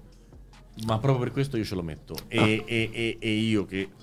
Allora, fai la finale di Champions League, no? Devo commentarla il 10 giugno. In italiana contro il Real Madrid è il sogno della vita. Ok. Cioè, proprio dice, che vuoi fare a settembre? Certo. Italiana contro il Real Madrid. E, l'occasione c'è. L'occasione. Però se ti devo dire, se tu mi dici guarda è finita 1-2 City all'andata e 4-1 City al ritorno, io non, non mi sorprendo. Mm, mm, L'unica differenza che credo che ci possa essere è se il Real fa un buon risultato all'andata. Allora, potendosela giocare in ripartenza, eccetera, eccetera, magari esce fuori una partita diversa. Perché l'anno scorso era l'andata a, A Manchester, sì. Sì. Stavolta invece è il ritorno. È una cosa che può incidere. È una cosa che può, che può un pochino spostare. La Però- domanda che vi faccio io. Però per- partirò 1-0 nei quiz con Pastor. Partire Sia- 1-0 nei quiz. Eh, convintissimo. dice bene perché il 22 neanche posso esserci. Il 29 però, il 29 e il 5 vi assicuro che parto Va bene. 1-0. Va bene, la domanda che vi faccio io. A Inter o Milan? Conviene trovare chi delle due? Non è ancora accesa la pulsantina. Il Real Madrid. Gonzalves, Il Real Madrid? io penso, penso due cose diverse per, per le due squadre. Ah, io penso che a seconda dell'avversario sia meglio una o meglio l'altra e mi spiego. questa. Ok. Allora, fermo restando che ha ragione Giuseppe, cioè il Real Madrid non ti Non ti massacra, asfalta, no. non ti asfalta e quindi con il Real Madrid rimani in partita probabilmente per tutta la partita, poi magari perdi 2-0, eh. però rimani in partita. Abbiamo visto l'Inter giocarci contro nel giro Mhm. dell'anno scorso, meritare di vincere la data e perdere 1-0 con gol di Rodrigo. a sorpresa. Eh, e ho, ho commentato addirittura dal vivo il ritorno al Bernabeu Sì. e se non si va a A cacciare Valdebebas. Vabbè, No, no, no, era, era- già, era già Bernabeu. Valdebebas hanno non mi prima. presento a fate che Valdebebas è il campo d'allenamento. Non, Sì. non- non- Ehm, si è fatto cacciare Barella con un'ingenuità colossale, ma l'Inter ha fatto una discreta Stava partita giocando anche bene. al Bernabeu. Esatto. E poi ha fatto le partite con Conte, no- non un noto europeista, eppure le ha fatte molto, molto, molto bene. Questo per dire cosa? Per dire che secondo me l'Inter con Real Madrid se la può giocare per le caratteristiche, per le qualità tecniche, per tutta una serie di questioni anche tattiche in mezzo al campo. Eh, L'Inter al palleggio del Real può rispondere col suo palleggio. Secondo me col City fa molta più fatica e mi spiego. Il City è una squadra che da quando Guardiola fa calcio, Guardiola ti attacca, dammi la camera, come direbbe il grande Funari, dammi la 4. Allora, il, il- il- vedete le quattro dita? Ecco, levate il mignolo, le quattro dita. Guardiola ti attacca in delle zone di campo a 4 a 4, cioè mette nei quattro punti cardinali intorno al pallone un uomo, ok? L'Inter non ha nessuno che salta l'uomo. Pensa se ne può saltare un paio come devi fare per uscire da questa gabbia quando c'hai il pallone. Lo può fare col palleggio, ma quasi sempre sarà un palleggio a tornare indietro, non è un palleggio ad andare avanti. Quindi secondo me l'Inter ha delle difficoltà grosse contro il Manchester City proprio per questa questione e perché non ha come caratteristica dei giocatori che saltano l'uomo. Mm. Ce li ha il Milan. Cioè se il Milan riesce, con Teo e con Leao soprattutto, a uscire da quella situazione, quando tu ne porti quattro in un luogo, dietro c'è campo, eh, e ce n'è tanto. E se c'è uno che gli può sgasare al Manchester City è Leao o è Teo Hernandez. Per questo io penso che tatticamente il City vada molto meglio col Milan che con, il, che, che con l'Inter.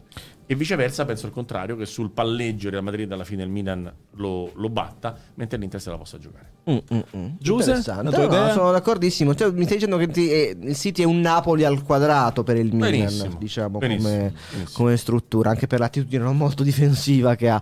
Eh, sì, è un ragionamento che ci sta. Io penso che il Real, eh, in generale, anche contro il Milan, anche un po' per Ancelotti, se fosse Real Milan, non sarebbe lì a, non sarebbe a infierire. Il Real in generale non infierirebbe.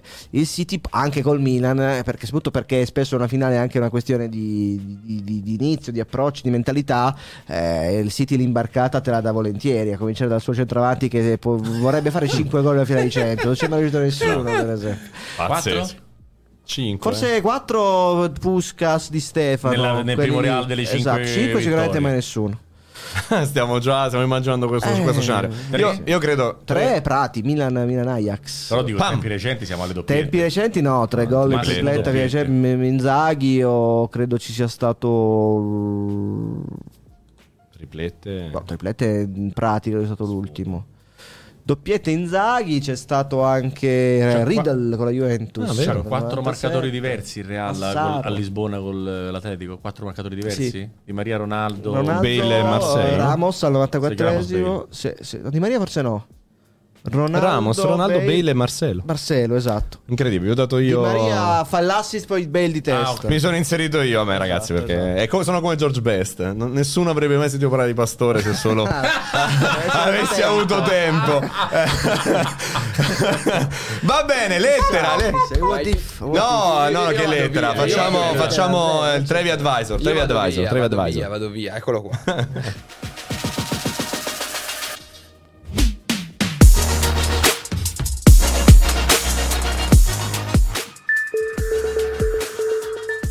Quando un giorno, vista l'ora, sta per finire, un nuovo giorno è appena cominciato. No, eh, vista l'ora tarda, sarò, sarò breve. Secondo me, Giorgio Scalvini è il più forte difensore italiano per i prossimi dieci anni di calcio, a meno che non ne venga fuori qualcuno che in questo momento non mi sento di consigliare né di eh, conoscere. E la coppia di difensori centrali della nazionale sarà Scalvini-Bastoni per almeno sei anni, per almeno un paio di europei e un mondiale, secondo, secondo me. Giorgio Scalvini ha tutto, ha colpo di testa, piede, personalità, duttilità, può giocare a 3, a 4, difensore centrale e centrocampista centrale. Secondo me in un eh, paese che mh, sta perdendo delle certezze, perché prima avevamo sempre un centravanti forte e dei difensori centrali forti, adesso abbiamo invece eh, tenuto la cosa del, del portiere da Gianluigi a Gianluigi, abbiamo una marea di centrocampisti forti, qualche buona mezza punta, ma stiamo perdendo un po' le cose che ci contraddistinguevano sempre. Secondo me Giorgio Scalvini sarà un punto di riferimento, di riferimento della nazionale e mh, lo è dell'Atalanta, lo sarà di qualche altra squadra quando se verrà ceduto, ma per me è veramente un giocatore con pochissimi limiti. Bisogna capire quelli caratteriali quando poi salirà il livello, Mm, mm, però mm. per come lo vedo oggi è un giocatore veramente fantastico. Sì, oltretutto gioca in una squadra che è una specie di università per un calciatore. no? Bravo, cavolo. Imparare a giocare a calcio A- ad Atalanta ti aiuta se hai vent'anni, no? E quindi sì, sì, sono d'accordo. Un grandissimo prospetto che... a cui manca forse un po' di visibilità, no? Perché Ricky diceva sarà il centrale, il centrale nazionale, speriamo. Cioè, di solito le scelte, ultimamente le scelte nazionali non sono proprio oculatissime. Però sì, i mezzi ci sono tutti e chiaramente è un giocatore di cui si aspetta si aspetta l'esplosione anche a livelli più alti. Insomma, Atalanta Sì. non fa mistero spesso di voler far cassa no, sui suoi migliori giovani, come è giusto che sia. Eh, temo che non, non lo vedremo a lungo in Italia, probabilmente. Beh, chiaramente se i soldi chiesti all'Atalanta sembra- saranno 40 davvero quelli che sembrano, no? Sono 40, è complicato in Italia che poi una squadra anche big possa affrontare una spesa, una spesa del Pure genere. lì mettiamo le regole, sistemiamo i bilanci e vedrete che in 5-10 anni torneremo a spendere i soldi pure noi. Se invece vengono buttati, regalati, procure, cose, eccetera, eccetera, non riusciremo mai ad essere arrivati alla Premier League comunque, ma dal- dalle altre parti possiamo, possiamo competere, con gli altri campionati possiamo competere assolutamente. No, Assolutamente. no, quello sì, quello sì. Altro difensore interessante è Dossena del Cagliari, vero? Era un altro giocatore forte forte e prima Trevi diceva Bastoni e Scalvini, sono praticamente due giocatori nati, cresciuti nell'Atalanta, Certo. davvero un settore giovanile clamoroso. È mezzanotte, giusto? Mezzanotte 02, quindi siamo soltanto due minuti in ritardo sulle domande aperte Esatto. dalla chat. Scatenatevi, scatenatevi signori, abbiamo un 15 minuti più o meno insieme e poi sarà il momento della pulsantiera che alzo come Simba nel Re Leone, eccola qui, poi sarà protagonista assoluta del nostro quiz, si è scritta la storia la settimana scorsa, vedremo se si riscriverà questa volta. Ho dato tanto, sono stanco, troppe partite in tre giorni, non riesco. Vediamo, vediamo, vediamo. Allora, Baldanzi e Ricci al Napoli, come li vedreste? Beh, si parla di Pietro Accardi tra i possibili sostituti di Giuntoli come direttore sportivo e sappiamo che Napoli ed Empoli hanno da sempre rapporti ottimi, no? Zielinski, eh, Mario Rui passando da, da Roma, in realtà eh, altri ce ne sono stati. Eh, sicuramente sono giocatori che Spalletti potrebbe sicuramente... Ma Ricci del Torino immagino, l'ex Empoli, Sì. no? Quindi eh, che Spalletti potrebbe volentieri, anche perché il Napoli manca clamorosamente una riserva di Lobotka, si è visto anche ieri nel primo tempo, e quindi il Napoli dovrà anche un po' puntellare un organico ottimo ma non eccezionale. Bravissimo. nelle, nelle riserve, in alcuni ruoli. Baldanzi è uno di quelli che aspettiamo con ansia. E lo vedrei bene tra Milan e Napoli. Baldanzi è un giocatore che può fare tranquillamente il uh, backup di Brahim Diaz eh, anche lo ricorda anche un po' fisicamente. A Napoli dovrebbe un po' reinventarsi nel eh, 4-3-3 che magari poi verrà cambiato l'anno prossimo con Spalletti o chi per lui.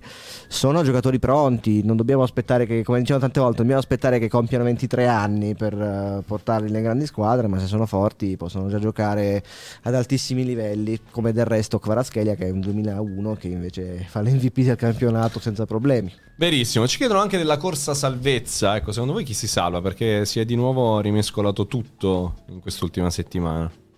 Ti direi il Verona ieri ha messo un bel mattoncino, anche perché è un calendario punti con lo abbast- Spezia adesso? No, di più, di in più? 3 più 3. Tre più, scusate, in più ha tre, anche un tre, certo. calendario abbastanza facile, a cominciare da Verona Torino la prossima e non aggiungo altro. Eh, Spezia Balneare? Verona Torino? No, balneare. direte che Juric Lo daranno gli ombrelloni in mezzo al campo, Juric cioè. ricordo un Genoa Verona quando non aveva lui il Verona l'ultima giornata, quindi con le ex squadre a grandi rapporti. Tre Ah, gol in un tempo. Ah, vabbè. Eh, c'è Sanabri anche lì se non sbaglio. Sanabria, Romero, si ricorda, Sanabria, sono Sanabria, sempre Romero, sono sempre quelli eh, giocatori. No, lo Spezia mi sembra in una crisi di fiducia, ha preso un gol ridicolo a Cremona, il primo gol inaccettabile, uno scontro salvezza di quel tipo e poi è dipendente da Anzola in maniera patologica quasi. Tanto la Cremonese fa solo gol così, butta giù due avversari contemporaneamente. Eh, una volta vero, solo di eh, ma perché tu Lecce- sottovaluti. Lecce in grande difficoltà tecnica Sì. e mentale. Ieri ha davvero smesso di giocare al primo minuto dopo la traversa del Verona. Però a 4 punti di vantaggio. Lecce Spezia dirà molto tra due giornate. E lì credo che da quella uscirà la, la terza retrocessa. Mm. Temo che la Cremonese, che si stava ringalluzzendo sabato sera con la vittoria del Verona, Ma sei punti sono tanti. debba fare un bel miracolo per, per salvarsi. Eh sì, io, io- io ho visto veramente male lo Spezia, però Carnesecchi migliore in campo. Mm. Sì, Io parlo sì, dello sì, sì. Spezia, diciamo, nelle ultime tre settimane, non della partita specifica di, di- di Cremona, dove comunque ha trovato contro un grandissimo portiere della discreta sfiga e Zola è partito dalla panchina. Nelle ultime magari Zola parte titolare e vediamo un, un bel eh, rendimento delle ultime partite. Tra l'altro venerdì c'è Lazio-Lecce, E Spezia Milan sabato. che è in mezzo al derby però.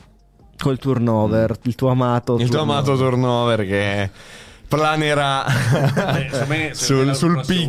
weekend È tanto decisivo. Tanto, Se fa tanto. un punto, lo recupera un punto a Lecce, poi se la va a giocare a Lecce Eh, con tre certo, punti. tutto da vantaggio. decidere. Ci chiedono anche di José Mourinho, voci sempre più forti su un suo possibile futuro a Parigi. Che ridi, Ricky? No, no. Ah, era- No, no, perché, perché Parigi è È bella città, oltre che è bella in una città. messa è in quel famoso delirio di qualche mese fa era l'unica squadra che vi dicevo migliore della Roma avrebbe voluto prendere Mourinho, ma non perché faccia il veggente, ma semplicemente perché le altre squadre, secondo me, tendono ad avere un'altra considerazione degli allenatori che possono far bene a- alle loro caratteristiche. Mentre il Paris Saint-Germain ha, ha bisogno, se vuole mixare o fissare, come dice Siani, un tot di giocatori forti e metterli in condizione di essere gestiti da un allenatore che questo lo sa fare, eh, Mourinho è, è un- è un'ottima soluzione. Bisogna vedere se poi hanno voglia di vedere la panchina che invade il campo tutti i giorni, di parlare di Torpen e dei colleghi tutti i giorni, eccetera, eccetera, eccetera, che è il motivo per cui mi fa sempre pensare che ci sia stato poco mercato per lui negli ultimi 7-8 anni. C'è stata mm, anche in Roma Inter, diciamo, la, la classica scena che citava adesso Ricky, no? addirittura anche a fine partita. Tra l'altro, una cosa che mi ha fatto molto arrabbiare, c'è stata la riunione tecnica eh, in campo e i collaboratori di Mourinho provano a coprire le telecamere. Una cosa che mi ha fatto Però questo ruolo da impazzire. butta fuori, collaboratori tecnici Sì, ma mi ha fatto che- impazzire perché fai una cosa del genere in campo, palesemente, non so qual, qual è il messaggio, ma immagino comunque siamo lì, io ti vedo, ho Io- il diritto di riprenderti e venimo mani sulla Io telecamera, una- una cosa tremenda. Io vedo una buona fede in questo, cioè è chiaro che sono atteggiamenti da fumo negli occhi, così come sì, parlare ma non di parlavo di Mourinho in generale. parlare come di Chiffi del microfono, sono cose che armi di distrazione di massa che Mourinho sta tirando fuori una dopo l'altra in questo momento in cui la Roma è allo stremo delle forze, anche mentali, però ha ancora, ne parlavamo lunedì scorso, la possibilità che secondo me è più facile di arrivare in Champions dall'Europa League che non dal campionato. E la Roma sono convinto che farà una grande partita giovedì sera e anche in Germania, però non può farle ogni tre giorni, ha giocatori ormai allo stremo, altri sono infortunati e quindi questi strumenti un po' retorici, un po' artificiali che Mourinho tira fuori nella- nel suo show settimanale in, in tutte le varie forme è anche per eh, distrarre un po'. Per dire, oggi decido io che parliamo di Olivieri, di Cassano, di Chiffi, degli arbitri, purché Sì. non mi facciate domande sulla sua partita, per favore. Poi non si mette l'auricolare, saluta, se ne va, grazie, ho finito. Anche perché quando fai due tiri in 90 minuti c'è poco da parlare della partita. E quindi è tutto un aspettare la prova del fuoco, che è in questo caso Roma Bayer Leverkusen. E Mourinho si è disegnato questa stagione in cui va giudicato per quello che farà. in Dovesse vincere l'Europa League Avrà comunque, ragione lui, avrà ragione lui, avrà E lo- ragione lo lui. celebreremo. Eh, giustamente. Chiaramente è un discorso un po' borderline, ecco. Chiaro. Come vedete la Fiorentina contro il Basilea, caro Andrea In Gonzalez. televisione. Beh, Vabbè. anche in chiaro, no, loro no in chiaro. In chiaro no. In chiaro, No, l'Europa League e la Champions Perché non è di League. interesse, Non è di interesse nazionale. nazionale. Di interesse Eh, per il momento no, per Diciamo il momento no. Non ancora effettivamente.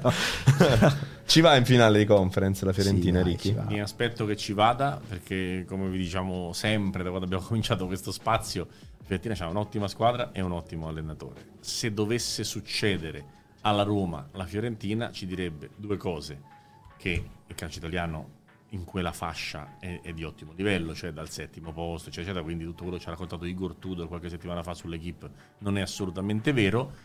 E soprattutto che comunque la, la- la Coppa ha quel tipo di, di tenore e quindi va giustamente considerata che se vanno quelle squadre lì, su quelle squadre lì l'Italia è molto forte, come è stata in Champions per Mm. tanti anni, in Coppa per tanti anni, diventa una Coppa in cui siamo molto forti. Noi speriamo ovviamente che oltre a mettere il nome nell'albo d'oro della Conference League, possano metterlo Roma o Juve in Europa League e Inter o Milan in Champions League. Certamente. Assolutamente sì. E allora, altre domande, ragazzi, come siete come al solito tantissimi. Ma di Roma Leverkusen, altro commento che ci chiedono? Un pronostico. Pronostico, cosa ne Per pensate? me vince la Roma all'andata. Ok. Tu, La, Ricky? la Roma non è in, grandissime- in un grandissimo momento mm, rispetto a quello che, che leggete potrebbe recuperare il Sharawi per il ritorno mentre inizialmente sembrava che potesse tornare non prima della Salernitana che successivamente alla, alla partita di ritorno di, di Leverkusen e il Sharawi in questo momento in cui Belotti e Abram vedono la porta grande come una buca da golf per metterci un pallone da calcio quindi fanno fatica a segnare avere uno come il Sharawi e magari recuperare anche la miglior condizione di Bala può essere fondamentale Secondo me il Bayer Leverkusen c'è un grande allenatore, abbiamo parlato anche di questo, di, di, di Xabi Alonso. Ho visto con sconcerto la partita contro il Colone dell'altro giorno. Non so se hanno tutta la capoccia a, a Roma Bayer Leverkusen anche loro, però hanno giocato di venerdì, eh, mi pare, a sei giorni da Roma Bayer Leverkusen con la formazione praticamente titolare. Mi è sembrata una sconfitta eh, indecorosa per il Bayern. Non è che non ha vinto, ha fatto 0-0, ha fatto 1-2 un po' perché in Germania ti attaccano tutti, anche le, le piccole, un po' perché obiettivamente il livello della squadra è inferiore a quello della Roma, cioè rosa su rosa, la Roma è meglio del Bayern Leverkusen. Certo, certo. Altra domanda. Ah, e ci chiedono Ricky che fine ha fatto Lorientè. Effettivamente ce lo chiedevamo prima anche io e Pastor Da guardando. quando si è streccinato, Da quando ha fatto crescere i Ah, capelli. come L'opposto Sansone. Sansone. No, l'opposto. L'opposto, ha non sciolto i capelli. Scioglie, scioglie le trecce e l'oriente Ai non balla più. Eh, si è un po' incupito anche il, il Sassuolo, ha fatto una stagione, a parte qualche classico avuto con le grandi, non indimenticabile. Una stagione C'è il un po' classico balneare. Inter Sassuolo domenica dove vincono a San Siro. Sì, come hanno vinto a Roma, come hanno vinto a San Siro col Milan, come hanno, fatto, eh, hanno rotto le scatole a tutte le, le big, hanno battuto la Juventus, hanno sempre rotto le scatole, però nel complesso, voi anche per la forzata assenza lunga di Berardi, non sono stati la solita squadra eh, spettacolare che, che ci eravamo abituati, tra l'altro, con eh, il triennio di De Zerbi, che oggi ha perso incredibilmente 5-1 in casa contro, contro l'Everton. Sì. Diciamo che la, la- la rosa del Brighton, tanti allenatori si lamentano della rosa, la rosa del Brighton è, è- è cortina anziché no. Mm. Cioè, in- in il paraguayano di cui parlavo lunedì nel- nell'advisor, un ragazzo di 20 anni che ha 10 presenze in Premier League. 2004 addirittura. Cioè, Mm. mh, hanno giocato l'FA Cup fino alla semifinale, hanno giocato un miliardo di partite, stanno ancora recuperando partite proprio per l'FA Cup. Ora il Brighton ne ha 33, chi è davanti ne ha 35, quindi il Brighton ne mancano ancora due.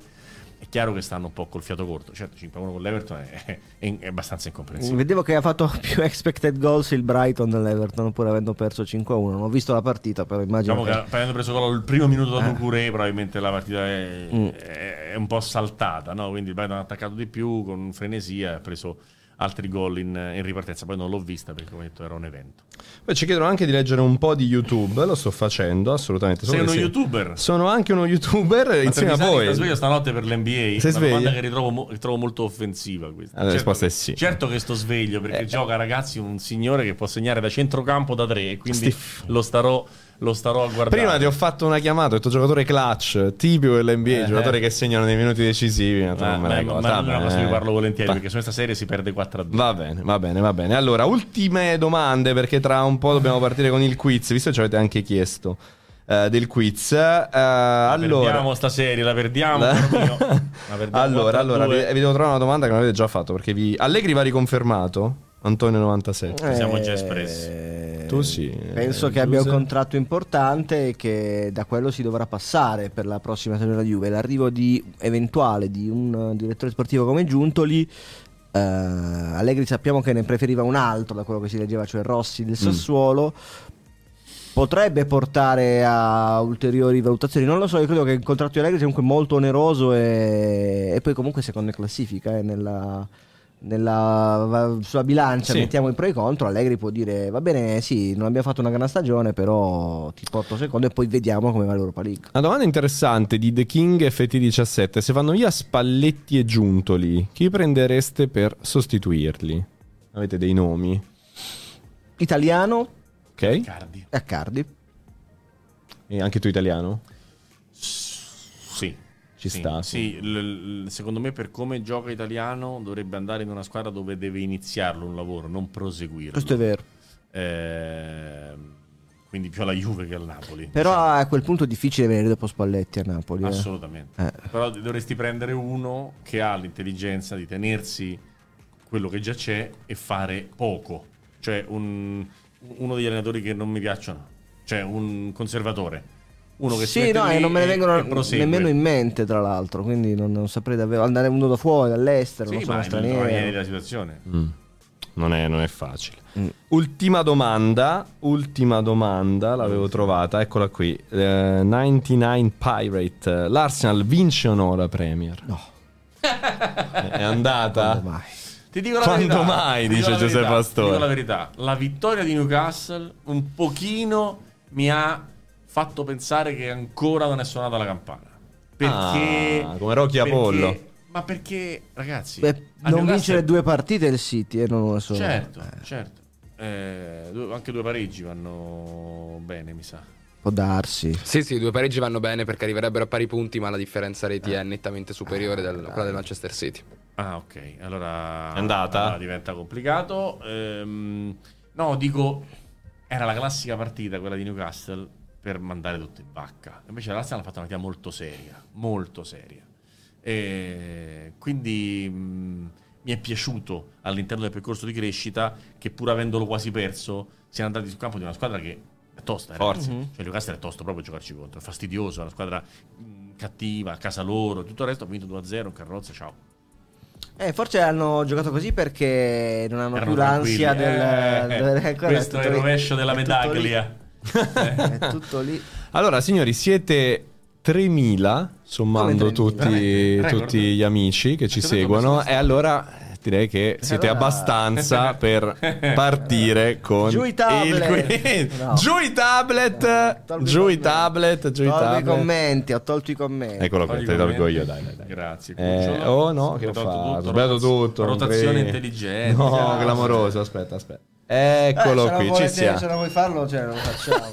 È incredibile. Io- io, hai sentito? Trash talking a proposito. Sono- In stile NBA, trash talking vero di e proprio. peggio quelle che ho perso e mai di vincere. Quindi sono già in overbooking totale Signori, di entusiasmo. stiamo per partire con i ring. Prova pulsanti. Allora, Ric- Riccardo Trevisani è il numero 3. Io uno. Eh, numero 1. Eh beh, Nome siamo nomen, due, Giuseppe eh. Pastore. Non è che a caso, vabbè, eh. che senso ha? Mettiamo il 2, dov'è il E il 2 non lo so, eh, però eh, 3-1. Non Vabbè. è che è tutto a caso. Non è che tutto a caso. Allora, siamo pronti, caro Andrea Gonzalez, per partire Pronti. con il quiz? È sempre Sì, sulla miss. stessa falsariga delle altre, cioè domande Guarda, sul weekend. Girati No. verso sinistra No, e chiedi non sono domande sul weekend, sono domande derby in generale. Sì, ciao. Eh, Ma dai, sta fatto lo speciale su te. Domande derby, tutti derby. Tutti i derby. anche No, Sa- no, non solo Milan-Inter, non solo. Milan-Inter. Non sono domande recenti, quindi io mi, mi, mi, No, mi levo gli occhiali, no, no, no, no, no, no. Piedi, sul tavolo. adesso- Dai, secondo me, secondo me viene Cioè, fuori. Eh, gioca! Gioca! Dai, stai calmo. Brutte persone. Gioca, gioca. Riccardo, mani avanti, Trevisani. Detto Mamma mia, mamma mia. Pronti a No, partire. diciamo solo che con quel format era andata bene. Ma Però vedrai che colpa ti di diverti. Siani, è colpa di Nando Siani e di Lorenzo Gregori. La Vogliamo famosa tecnica del pianto ci scrivono su, Effettivamente. sul tubo. Tutti pronti? Vai. Benissimo, prova, prova pulsante l'abbiamo già fatta. Sì, giusto? già fatta. Benissimo. 8 maggio 2011, quindi non Questa è oggi, l'unica domanda ma che non ho fatto io. do- do- ridere. 12 anni fa. Genoa Sampdoria 2 a 1. La decide Boselli all'ultimo secondo e condanna praticamente la Samp alla retrocessione. Chi segna per i blu cerchiati? Giuseppe Pastore. Nicola Pozzi. Avete fatto una domanda su una cosa su cui Pastore ha twittato sei ore fa. Complimenti. L'unica domanda che non ho fatto io. E Complimenti. neanche io, ragazzi. se proprio vogliamo dirò così. indietro, tutta colpa di. Greg. C'è un tweet di Pastore sull'argomento. Tra guarda, non tra hanno l'altro Twitter, insultato da... Tre. No, lui- Ah, è 1-0, Peraltro 1-0. lo, hai, lo letto il, A te. lo hai letto il tweet. Ah, certo.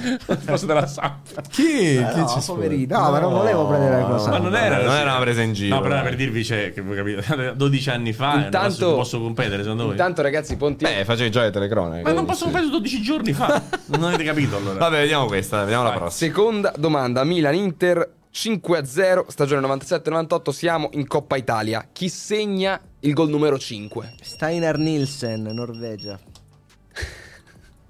2-0. Secondo me è un, po come quei, è un po' come quei concorrenti di Sarabanda che dicevano anche l'album Sì, e l'anno. esatto. Sì, sì, che non avrei gli viene in potuto suonare, suonare prima. eh, cioè, Volevi che aspettare, sapevi che era c'era Seconda Nielsen. domanda fatta su una persona che 2 avete diretto 0. Milan TV. Andiamo avanti. Dai, vediamo, Eh, vediamo, 2 a vediamo, 0. vediamo. 2 a 0. Milan-Inter invece finisce 1 a 1 nel 2014-2015. Oh. Pareggia Joel Obi.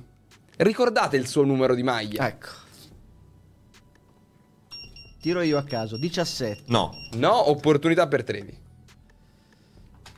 Io ho un dubbio, non ho minimamente certezze. Mi sembra. Dio santo. Joel Hobby. All'Inter non è che abbia giocato molto per fotografarlo. La chat è nascosta, vero ragazzi? Chat è nascosta, che la chat ha sì. indovinato. Esatto, quello volevo dire.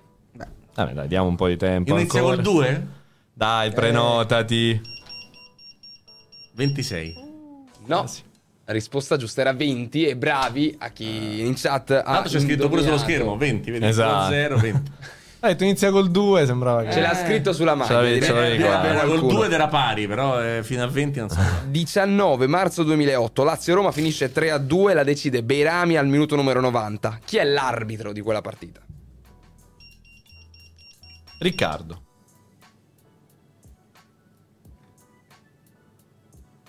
Morganti. Dimezza lo svantaggio 2 a 1. Vabbè, andare a cercare l'arbitro. beh, Eh, vabbè, dai. No, no, no. Vabbè, dai. È uno. L'arbitro nel Erano- 2008. Eh, Erano dai, dai. due domande pro e non ne ha fatto solo una va bene. Manteniamo il vantaggio. Va bene. Io avrei detto... Dai, Numero, numero però di posso hobby dire- non è pro nessuno. Dai, cioè. dai. sicuramente più pro te che pro me. Però posso dire, insomma, l'arbitro di un derby del 2008 è così fa. Oh, no, aveva eh, fatto guai? bravo. Aveva fatto guai quella No, partita? no, Ah, no, ok, non facciamo mai guai Morgan. Secondo Se me è clamoroso, eh. questa, questa Qualcuno coniglio dice- dal Cile. Lo dice anche in chat, clamoroso. Effettivamente è clamoroso. Prossima domanda. Con quale squadra brasiliana a 13 anni Enrique Mkhitaryan sostiene un provino? Eh sì. Ah, il derby. Riccardo Trevisani. Beh, chiaramente la Fluminense. No. No, Eh, Santos. no. Flamengo. Flamengo, lo sapevo, Quelle erano, vabbè. Quando ha iniziato con No, FL igno- ha detto sotto Ignoravo totalmente Io, anch'io, però No, in realtà credo che ti abbiano scritto male la risposta perché era San Paolo. No, avevano scritto Flamengo. Eh, hanno La sbagliato. risposta male. Sao Paolo. Ah, Ecco. Lorenzo Gregori, dove sei? Allora Sao Paolo. Sao. Paolo. Meno male, meno male. C'è un giocatore presente in una delle due rose di Inter e Milan che era presente anche nelle, nelle rose o di Inter e Milan dell'ultimo derby di Champions. Lorenzo Gregori e la scrittura delle No, domande esatto. dei quiz sono un po' così. L'avete capita? Sì. Vogliamo ripetere? Ok. Ma ah, nelle rose. Nella- Nelle nelle rose, non- nelle rose Esatto. attuali Scusate, di Inter e Milan, vabbè, nelle rose attuali di Inter e Milan c'è un giocatore che era presente anche nelle rose attuali dell'ultimo derby di Champions League. Ancora Trevisani? Dida. No, nella rosa attuale. Nella rosa attuale. Ci sta Dida nel Milan. Di del Milan, nella rosa attuale. Ma non- non- nella rosa c'è un calciatore che sta giocando? Sì. È presente, oddio. Non, non gioca, eh, non gioca. Vabbè, dai. Ah! Eh, vabbè, dai, si è prenotato il pastore. Corda. Eh, certo. Esatto. certo. 3 a 1 Pastor, Dai, 3 a 1 Eh, vabbè, dai. Dai, avete spiegato la domanda dopo. Ma non è vero, era no, chiara, no, era chiara la Quanto domanda. La domanda era chiara, la domanda era chiara, dai. Chi segna, oltre a Fabio Quagliarella, nell'ultimo derby di Torino vinto dal Toro contro la Juve? Pastore. Darmian. Dai, sì, eh, pastore, pastore. Ah, via, hai indovinato. sì, hai sì, indovinato. sì. Ma dai, ma la so pure io questa. Eh. Giuda. E Giuseppe Pastore se ne va. Detto questo, nel nuovo millennio, chi sono gli unici due giocatori ad aver segnato nel derby di Roma con entrambe le maglie, quindi sia Roma che Lazio? Uh, Due giocatori. Sì.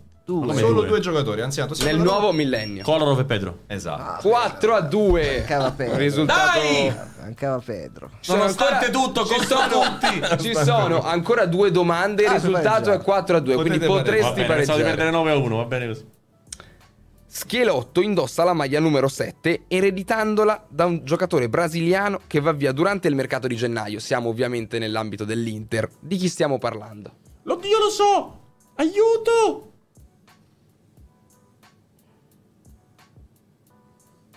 Come si chiama? Eh, dai. Come si chiama? Neanche tu ce l'hai. Nessuno ha colto la cheat, vabbè. Come si chiama? Come si chiama? Buon figlio. figlio. Non è buon figlio, possiamo... Spoiler. Non è difficilissimo. Ma lo eh. so, perciò te lo dico che lo so. È che non. Pastore. Non è lui. Eh, Hernanes non è lui. No. No. no, no. Non era ancora arrivato. No, no, no. no.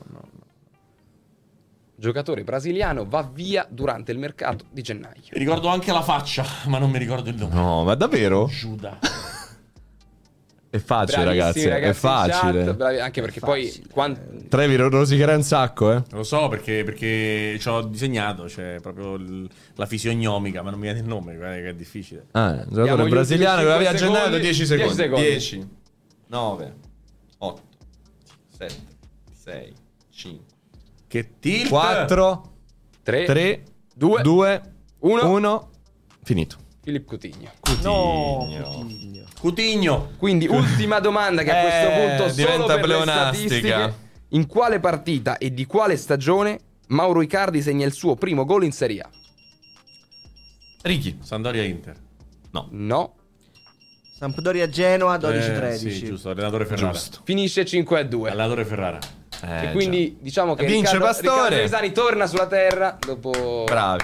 Bravi tutti, bravi tutti. Dovete bravi farle più, più vecchie le domande. Dai, Eh? non Più erano vecchie. difficili. Fatele del però. 97. Non erano prossima difficili, però. Ma- hai, hai indovinato, hai indovinato le più difficili. Nils dai. è be- bella, bella Dai, chiamata. ragazzi. Hai indovinato le più difficili, posso dire? Hai indovinato Morganti, che era impossibile. Morganti. Dai, Morganti era impossibile. E l'altra che hai indovinato qual era? Pedro e Kolarov. Ah, è che non era facile. A sorpresa ha donato quelle sul derby di Roma. Eh, eh. Coutinho la potevi indovinare. Sì. Potevi Ma indovinare Cordaz. Cordaz l'ho capito dopo, se no avrei risposto e Darmian pure potevo E indovinare. Darmian ti ha fregato Giuse sul Quindi hai tema. fatto partire il pastore 3-0, così giustamente... La domanda che vi avrei fatto io 3-0. in caso di spareggio, Vai. anzi, in caso di spareggio pro Ricky, quindi se avessi voluto più bene a Ricky, gli avrei chiesto il numero di maglia di Mauro Icardi quando segna nel derby di Genova. 99? Eh no, Wow. eh, fai rispondere Non la so, Riccardo. non la so, vado a Un memoria. 90 o 99 avrei detto, ma non so sicuro. Evidentemente 90 anche a me. Io dico 99, ragazzi. 99 non è la risposta esatta, È andata così. Manco 90? manco 90. Eh. Però ci siete. 91, No. 92. Eh, no. 98. 98. Sì, 98. Pensa- 98. Bravi Eh, ragazzi. E invece No? Cosa? Non manco l'anno di nascita, il 93. No, infatti. No, no, non c'entra 98 niente. totalmente A random. caso. Totalmente random. No. E invece, se avessi avuto più bene a Giuse, Sì. Gli avrei chiesto contro quale squadra segna il primo gol in Italia Mauro Icardi.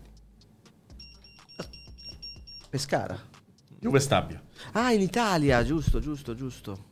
Sì, Eh, sì, sì, no, eh, Quindi la domanda... Eh sì, avresti... Juve La commentavo. Eh, commentavi? Sì, sì. Eh, La commentavo e non ho visto il gol perché si è sentito male una persona allo stadio. Cavolo. E stavo seguendo la, la barella che lo portava e c'è tutto alzato la testa, c'era la palla in porta. ok. E ho detto Icardi. Ah, ah, a caso? Sì, Hai sparato Icardi? No, Era- l'ho, l'ho- l'ho- l'ho Se non sbaglio immaginato. c'è un'intervista Da in cui dice Barella questa cosa, su quel divano là. No, sì, però, però l'avevi detto di un altro giocatore. no, anche Ah, di Icardi. Due volte, Sì, sì, sì. una su Icardi e una su Floro Flores in un diretta gol di Perugia qualcosa nel 2004-2005. Praticamente la regia stacca, Sì. cioè eh, su una parata di Mazzantini e quando tornano in diretta c'è un mucchio che abbraccia uno e io faccio sul- sento il boato del, del Curi perché ero a Milano a Cologna Monzese e dico mentre intanto il Perugia va in vantaggio staccano live. E io Floro Flores. Ho visto un ciuffo biondo in mezzo al casino e ho detto Floro Flores. Ed era Floro Flores. Ed è una cosa che mi ha aiutato a fare strada perché chi l'ha vista poi l'ha detta ai direttori è successa questa roba qua. E, e poi ho fatto un Ah, quindi di è tutto partite. merito di Antonio Floro è tutto merito di Floro Flores. Gra- vedi che, eh, che retroscena clamoroso che viene fuori da questo quiz. sì sì sì, Eh, sì, sì. La gior- il momento Vu- random. Vuoi la giornata? Dai. No, ma in realtà non so se state vedendo sulla chat che stanno chiedendo, Hai scegliendo visto? loro, quindi io lascerei anche Scegliendolo, vai, vai. ai protagonisti. Momento random. Allora, eh. Momen- Mi è sento- stato il ciuffo di Floro Flores. mi sento momento male. random. Scegli momento random. Nando, quello che vuoi, Vado io, Sì, scelgo sì, io. sì, Ho fallito per questi commenti. Che, che range mi dai? Dal 94, 95. Quindi ce n'è eh, una fuori. In eh, fai, dai, non andiamo fino al. Non lo so. No, dai, No, facciamo. al 2016 dai Vabbè, quella del 28 agosto 2005 mi sembra interessante. 28 agosto 2005? Qui sto leggendo su- sulla chat io. No, del- scegliete voi, scegliete Bello, voi, bello, scegliete sul voi. tubo propongono Aspetta, 28 aspetta. agosto Scegliete 2005. voi, scegliete Aspetta. voi. Vabbè, Aspetta. lasciamo scegliere il buon. Allora, voi, arrivo, arrivo, arrivo, arrivo, arrivo. vent'anni fa tacci vostri e di chi ci segue Vent'anni eh? fa, dai. vent- vent'anni Eh, fa. facile, Allora, sì, però sì, mi sì. servono anche i marcatori, ovviamente, se no non vale. Eh, sì. Allora. Allora, Serie io mi A. accontento delle squadre delle 20 squadre di Serie Facciamo, A facciamo non sono stagione come te Nando Siani stagione stagione 3-4? Eh, O l'abbiamo fatta l'altra sì, volta? no la volta era 2-3 però Guardate era avvicinata falla Ok. più staccata voi, eh, non so. mm, Vabbè, allora facciamo 11-12. vai Va bene? No, eh, no, pensavo fosse quella Dai, facciamo quella, eh. No, no, non lo so. eh. Perché ti sei già concentrato su no, chiedevano tutto qua, perché non Qui mi dicono Giuliano Castiglia propone 17esima giornata 98-99. Eh, Madonna. Aspetta, allora 17esima giornata. non troverai mai il tabellino dai Eh, dici con i gol. Serie A 98-99. Non ce l'ho. 17esima? Ce, ce le ho tutte. sei marcatori? No non fa vedere voglio cercare Ah, ok, va bene, va bene, va bene. Cominciamo. Parti, vai. Aspetta, dovrei averceli anch'io, voglio vederlo. prima Eccoli di dire i qua. marcatori fammi, fammi pensare Ok. almeno se ricordo la partita Parma ma- Lazio 1 a 3. Corretto. Gol di tacco di Sì, sì, Mancini. sì, sì, sì, sì. famoso. Gol di tacco di Mancini e eh, altri marcatori? Allora, Salas. Giusto. Ieri. Giusto? Per il Parma. Ah, Crespo. Questo sto già sentendo pazzi. abbastanza Milan. Perugia 2 a 1. Il cartone, Il cartone di Rossi. a Ok. a Bucchi. Quindi- di Nakata per il Perugia. Sì. Per il Milan Biro Feguglielmi in pietra. Giusto. Bologna Inter 2 a 0. Sì. Bravo. Signori Sì? è un altro, non lui, non doppietta, signori, No, vero? È una Fontolan. Beh, Chi se no? Chi se non Possibile? Fontolino Font- Gol dell'ex. Venezia Juve 1 a 1. Venezia 1-1, giusto. Vabbè, ma cazzo, Fonseca sei Ju- fortissimo. Questo Fonseca per la Juve. Giusto? No, no, no, aspetta. Non Sì, è Fonseca. se- se- sì. Pedone. Sì. No! Pedone. Francesco Pedone. Pedone. Pedone. Francesco No. Pedone, vice novellino. No, Pedone eh, Venezia no. No, spiegando no. tipo fai schifo, Roma. Roma, Aspetta, aspetta. non Dai, aspetta. non Ce l'ho. Roma?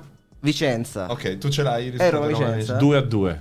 No, Però no. mi sa che era l'altro- l'anno prima quello. Ok. Al-. Quindi Roma Vicenza? Aspetta, Eh, aspetta. Però secondo me non vince la Roma. 1 a 1. Tu che dici? Ma eh, Roma Vicenza. 98-99. Ultima di Ah, andata. quella dico io 97-98, quella Sì, di quello- 2 a 2 quello- abito, abito Graziano Cesari, tra l'altro, il mio caro saprei. amico. Roma Vicenza? Dell'anno dopo, quindi, eh? Vedi, Ma- Mannaggia. Perché sì, la maglia era quella sì. Io dico 1 a 1, ma non sono sicuro. Non è 1 a 1. Allora, ok. Allora vince la Roma. Vince la Roma. Esatto, Sì. allora sì. Perché io sono in confusione con un altro Roma Vicenza. Vince Che segna, Roma. segna del vecchio? Allora, un attimo. Eh, quando? Invece Roma Vicenza? Sì, sì. Segna del vecchio. Aspetta, me la ricordavo. Segna del vecchio su assist di Cafu, secondo Segnano tre italiani, vi dico questo. 2 a 1 quindi. No, no, No, no. no, no, no. me. 3. Tre. 3? Tre. A niente. 3 a 3 a 0, ma va, non me lo ricordavo. Però bastava ricordarsi. Totti del vecchio. No. Del vecchio Di Francesco. Giusto. di Francesco Del del vecchio. vecchio, di Biagio. No. Uno difficile. Mm, sì. Tommasi? No. Del vecchio di Francesco Gautieri. Carminello Gaudieri. Bravo. Poi andiamo avanti. Wow. Chi ti manca? Bari? Sampdoria 3 a 1. Corretto. Reti di Ah, che- Gaetano De Rosa. giusto. Phil Masinga. Giusto. Eh, il terzo Ambrotta. No. Olivares. Olivares, Olivares. giusto? È- chi è Chi è Olivares? Davide Olivares, E la della Samp chi segna? Fammi volare. difficile. Fino a che anno è programmato Pastore? Dice Sampdoria Lori è Marti difficile. 91. Legl. Legla! Pierre Leglo, Pierre Legla! Poi, Non segna mai Pierre Legla. No, no, sto malissimo. Fiorentina Cagliari 4 a 2. Giusto. Tripletta di Battistuta e gol di Edmundo. Battistuta, Battistuta, Edmundo, Fiorentina bravo. campione inverno, come Quasi me la ricorderà ricordo Gonzales. E nel Cagliari segnano. Nel Cagliari Non esiste Olivare. Non esiste Olivares. Fammi Cagliari volare. difficili. Dai, uno eh. se ne and- De Patre è uno. E Fabiano Nil. E Fabiano E Nini. Fabiano Nil, Esatto. vedi però De Patre. De Patre. Mancano due. De Padre è brutta chiamata, De peraltro, Padre dico là. De Padre è bug, De Padre, De De Padre Padre, anche come Olivares. No, no, De Padre non È esiste. come Bilica di ancora Poi- nella scorsa. No, De? Padre- Due partite Mancano mancano. due Allora, partite, mancano, mancano due partite. Manca, partite? eh, l'Udinese. Esatto, manca. esatto, esatto. in casa. Esatto, Confermo. esatto. Allora, aspetta, le squadre che mancano sono Udinese. Sì. La Salernitana che fa 1-1 col Piacenza. Bravo. La Piacenza 1-1. Fermo. Fresi, rigore. Sì. Cosa? Piacenza. Esatto, Piacenza chi segna? Dai. Castelli. No. Piovani. No. Luiso. No. Di Napoli. No. Dai. Dai, un allenatore. Simone Inzaghi. No. È un allenatore. È un allenatore omonimo. Allenatore omonimo. Allenatore omonimo. Di chi? Eh, di, di un dell'attuale allenatore che, gioca- che inseriamo. È un allenatore anche lui. Ah, eh, oddio. eh. Anzi, no, ho sbagliato, scusa, ho detto una scemenza. Sono nomi che si somigliano, però. eh. Ho detto una scemenza, sono nomi che si Ha somigliano. mandato una confusione. Ah, avete ragione, cambia una consonante. Cambia una consonante. Oh, cambia la consonante. Indaghi. eh? Dai, dai, degli attaccanti e allenatori dai, della. Serie A. Chi Te lo sono? dico, te lo dico, aspetta, aspetta, aspetta. Gasperoni. No, non è Gaspar, consonante. Serri. Ah. La consonante. Cazzo. consonante. Tar. Eh, Maurigno. Allenatori della Serie A, allenatori della Serie A, dai. Paurigno. No, dai, dai, dai, dai. Neanche in chat hanno indovinato. Sortil. No, continua, continua, però sei quasi e quella zona lì. Quella zona... Ivaliano. No! Quella zona lì che. eh, Dai, dai, dai. Bocchetti. Ho capito, ho capito, ho capito, ho capito, ho capito, ho capito. Ce l'hai? No, non c'è il nome, ho capito la zona. Eh. Che zona in che senso? Eh, la nel senso metà classifica. Ah, metà classifica. Sì, Dionigi, Dionigi. Bravo. Dionigi. Eccolo lì. Dionisi, Dionisi. Udinese l'ultima. Ti manca l'Udinese. Vi dico anche l'altra squadra, se mi fate pensare. Venezia, no? L'abbiamo già detta il l'abbiamo già detta. Il Cagliari l'abbiamo già detta. Fiorentina il. Bari l'abbiamo già detta. L'Inter l'abbiamo già detta. Il dico- la ti dico una cosa? Samp, l'Empoli, Udinese Bravo, Empoli. bravo, Oddio, bravo. non lo so, 0 a 0. Zero- Perché siccome non, non se la ricorda Se non la so è 0 a 0. Se non la so è 0 a 0. Anche oggi abbiamo Anche fatto la storia. Ma sono ancora 36, Giuseppe, facciamo almeno un'altra. Giuseppe, almeno un'altra. Facciamo- Giuseppe facciamo un'altra? Sì, Facciamo almeno più recente che posso Dai, una, posso una più recente. qualcosa. allora, una più recente e va 2008-2009 va bene? eh? O ancora di più? Mm. 13-14. No, va bene, va bene, andiamo, proviamo. Vabbè, dai, facciamo così. Facciamo che ok. 15-16, basta, basta. deciso. Più di così non 16. posso andare. Scegliete però voi la giornata, dite un numero. Dai, scegliete voi la 15, giornata. 16. Serie A 15 15 Eh, 16 difficile. dite un nome, Trevi controlla che non abbia i bigliettini. Olivares. Di- che, che, È più che vicino, più- Quattordicesima 15 16. Quattordicesima, arrivo. Quattordicesima, arrivo. 15, Allora, un attimo, datemi il Vai, tempo. Resetta l'archivio, aspetta, Quattordicesima clicco. giornata. Quindicesima, vedi, qui bisogna Serie andare A al contrario. 2015-2016. Allora, Allora. quattordicesima, 15-16 vuol dire che Un attimo, ok, un attimo. potrei Mi dà- mi dà- esserci. mi dà la quatt- Ok, potrei. Un attimo, Perché- attimo. Hai detto 15? 14 ha detto. No, 14 giornata 15 16. 15 16 Perché io è sono la quindicesima? Aspetta. Ah, ah, no, 15 abbiamo detto? È il se- 2015-16. Ok, è il Ah, secondo di quindicesima Allegri. giornata 15-16. Quindicesima? Sì, 14esima giornata 15 16. Ah, allora scusate, io ho sbag- allora, calmi, calmi. Ri- resettiamo. 14 Compro una vocale. 14 ce l'avevo, ce l'avevo già prima. Un attimo. 14esima giornata. Ok. Il demone qui sta computando. Allora, 14esima giornata 15-16. Pastore è mio padre, Allora, dice Ale G124. eh, ho bisogno, ho bisogno, ho bisogno però di avere il sito buono. Potrei sbagliare già la prima. No, no, no, no, aspetta. Ce l'ho. Ora comprendo il senso de il Signore è il mio pastore. È così, è e così. nulla mi farà male. Allora, quattordicesima giornata, ce l'ho. Dai, Vi andate. prego, mettete un anno in cui non c'è Olivares. Juve, Juve Milan 1-0. Piano. Ah, no. Allora, vedi, già ho sbagliato. Hai sbagliato. Eh Ma sì, che è perché umano, ragazzi. Quattordicesima giornata. Non è Juve Milan 1-0. Mm, e allora è quella dopo.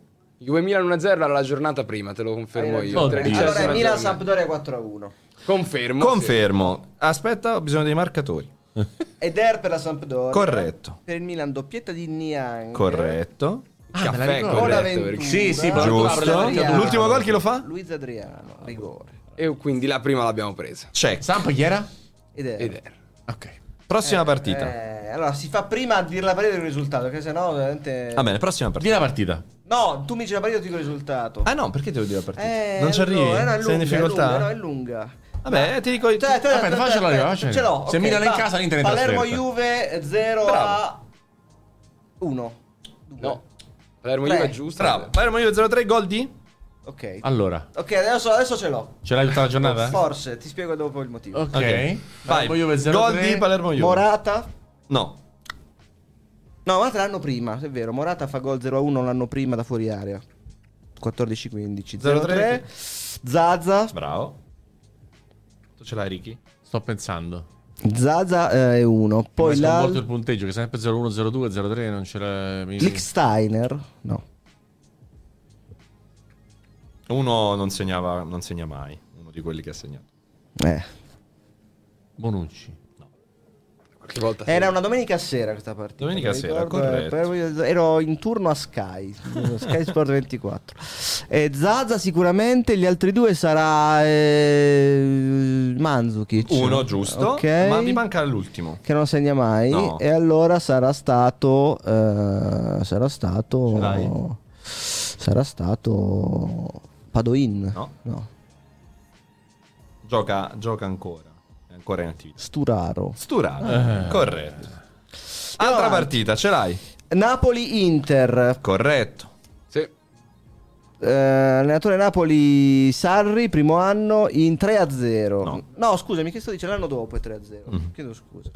Sa- Scusi, accettato. 2-1, doppietta di Guain Giusto. e gol dell'Inter quando piglia palo finale, doppio palo. Vero, gol quello. dell'Inter, un classico Adem Ljajic. Corretto. Ok. Classico, non Classico. segna mai. gol, vabbè. Giusto. Poi Fio- Sassuolo-Fiorentina 1-1. Giusto. Borja Valero, Bravo. Che nato insegna mai? Mai. Sassuolo, Mm, Babacar. No, no. Ma uno che se segnava. Eh, del Sassuolo fa gol. Un giocatore eterno, mi viene da dire. Insomma, uno che ha giocato veramente tanto. Matri. No. No, che c'entra niente. Pavoletti. No? Eh, Floro Flores. De Frel. No. Eh, eterno. Volevo far Ah, Magnanelli. gioco. No, no. No, no, Eterno no. sarà attaccante. secondo me. Attaccante, attaccante. Oddio, mi, manca. Ah, è uno buon giocatore. Ah, no. Nel senso che ha No, fatto tanta Serie A. facile. Floccari. Floccari. Ah. Già. Roma. Roma? Cioè, Aspetta, vediamo se Ce riesci. l'ho. Atalanta. Ah, ce l'hai il risultato di Roma-Atalanta? Roma Eh. Atalanta 15-16? Sì. 15-16. Eh sì. 15-16, quindi c'era in panchina Rudy Garzia Eh sì. che ha fatto 13-14, 14-15, 15-16, però 14 stava andando male, la situazione stava andando Ma male. anche quello dopo, anche peggio. Stava per de- de- de- defenestra- essere defenestrato Eh già. Rudy È Garzia, successo ma qualsiasi cosa questa volta. Eh, ricordo, sempre turno a Sky era il turno lo stesso turno. sempre di notte? No, era pomeriggio, alle 3 del pomeriggio. Perché potrei averla commentata. Eh. Però dice qualsiasi cosa, quindi vuol dire No, tanti eh, gol. no. Però tante cose. Tante situazioni. Tante situazioni. Non ricordo il punto di 0-2. Bravo. Ah! In 10 Sì? espulso Deron. No, non c'era Deron. Allora espulso fai Catalanta espulso uno però. Allora, tre espulsi ci sono. che finale. Uno è la Roma e due Uno è dell'Atalanta. gol sicuramente del Papu Gomez. Sì. E l'altro sarà. E l'altro... sarà classico. Però se giri il microfono diventa complicato. Occhio, occhio, è ragione. vero. L'altro è uno l'altro è- e l'altro è Herman Dennis. Eh, chiaramente Herman Dennis. Eh, Avete gli espulsi? Mi No. volete stupirmi? No, No, non ce la fate con gli espulsi. Espulsi non mi ricordo. Espulso della Roma ce l'hai, Ricky? Grande giocatore. De Rossi. No. Grande giocatore non alla Roma, mi è da dire. Vabbè. Maicon. Ah, Pensate. E nell'Atalanta hanno espulsi Stendardo e Grassi. Beh. Vabbè, andiamo avanti. Niente male. Io, allora, posso, eh, dunque, Milan, l'hai detto, Torino-Bologna, Sì? di cui non ricordo il risultato. Però. Vince il Torino. Sì.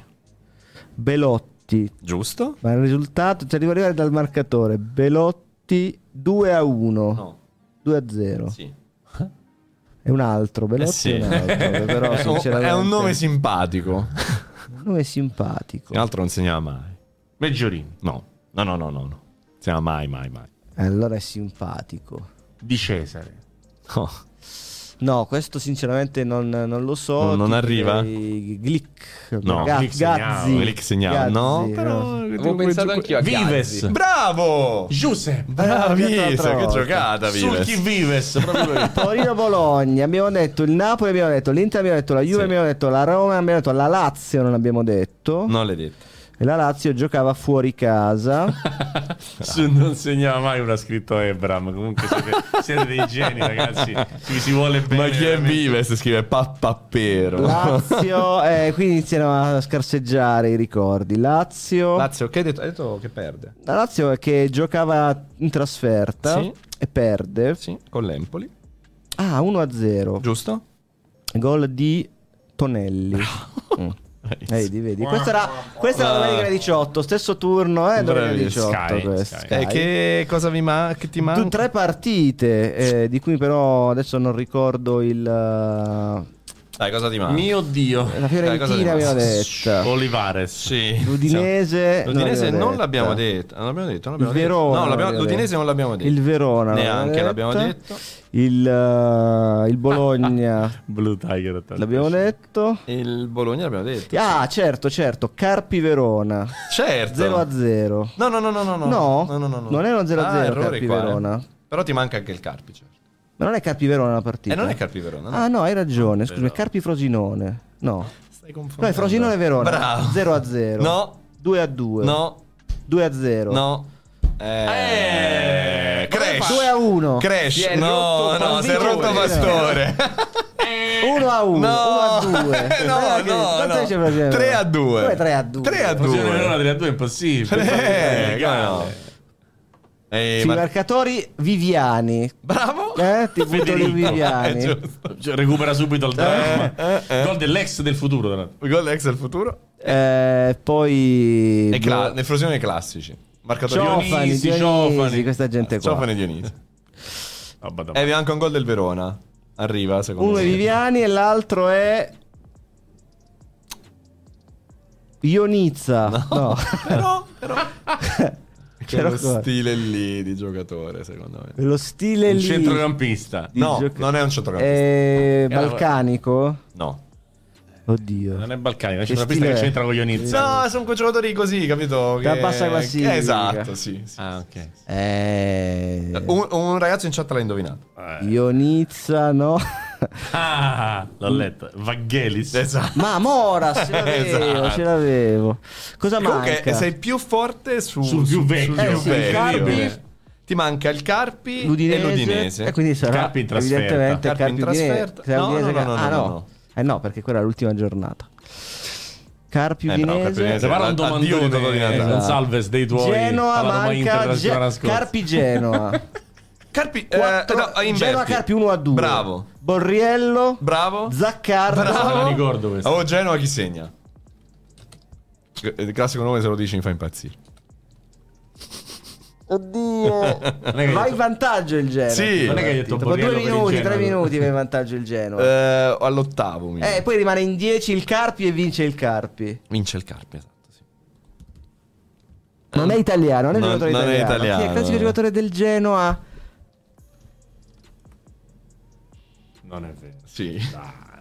Allora, se lo indovini, giuro, No, non no, vengo no. lunedì. Ha ragione. Non vengo Mi, sa- lunedì. mi sa neanch'io. Non vengo. Se lo Eh, indovini aveva non vengo. un gol, C'è due Olivares gol. si spiccia Sì, casa sì, questo. sì, sì. Se, se indovini questo io non vengo. Giuro. Lo, lo fai da solo. Lunedì lo fai da solo la fontana. Tu- eh, Ritorno alla scena, ero in macchina che stavo andando a Sky. Capito? Eh, no, dai. Eh sì, perché avevo il turno alle 4. Ok. Quindi ero nel primo tempo. Eh, Genoa in vantaggio.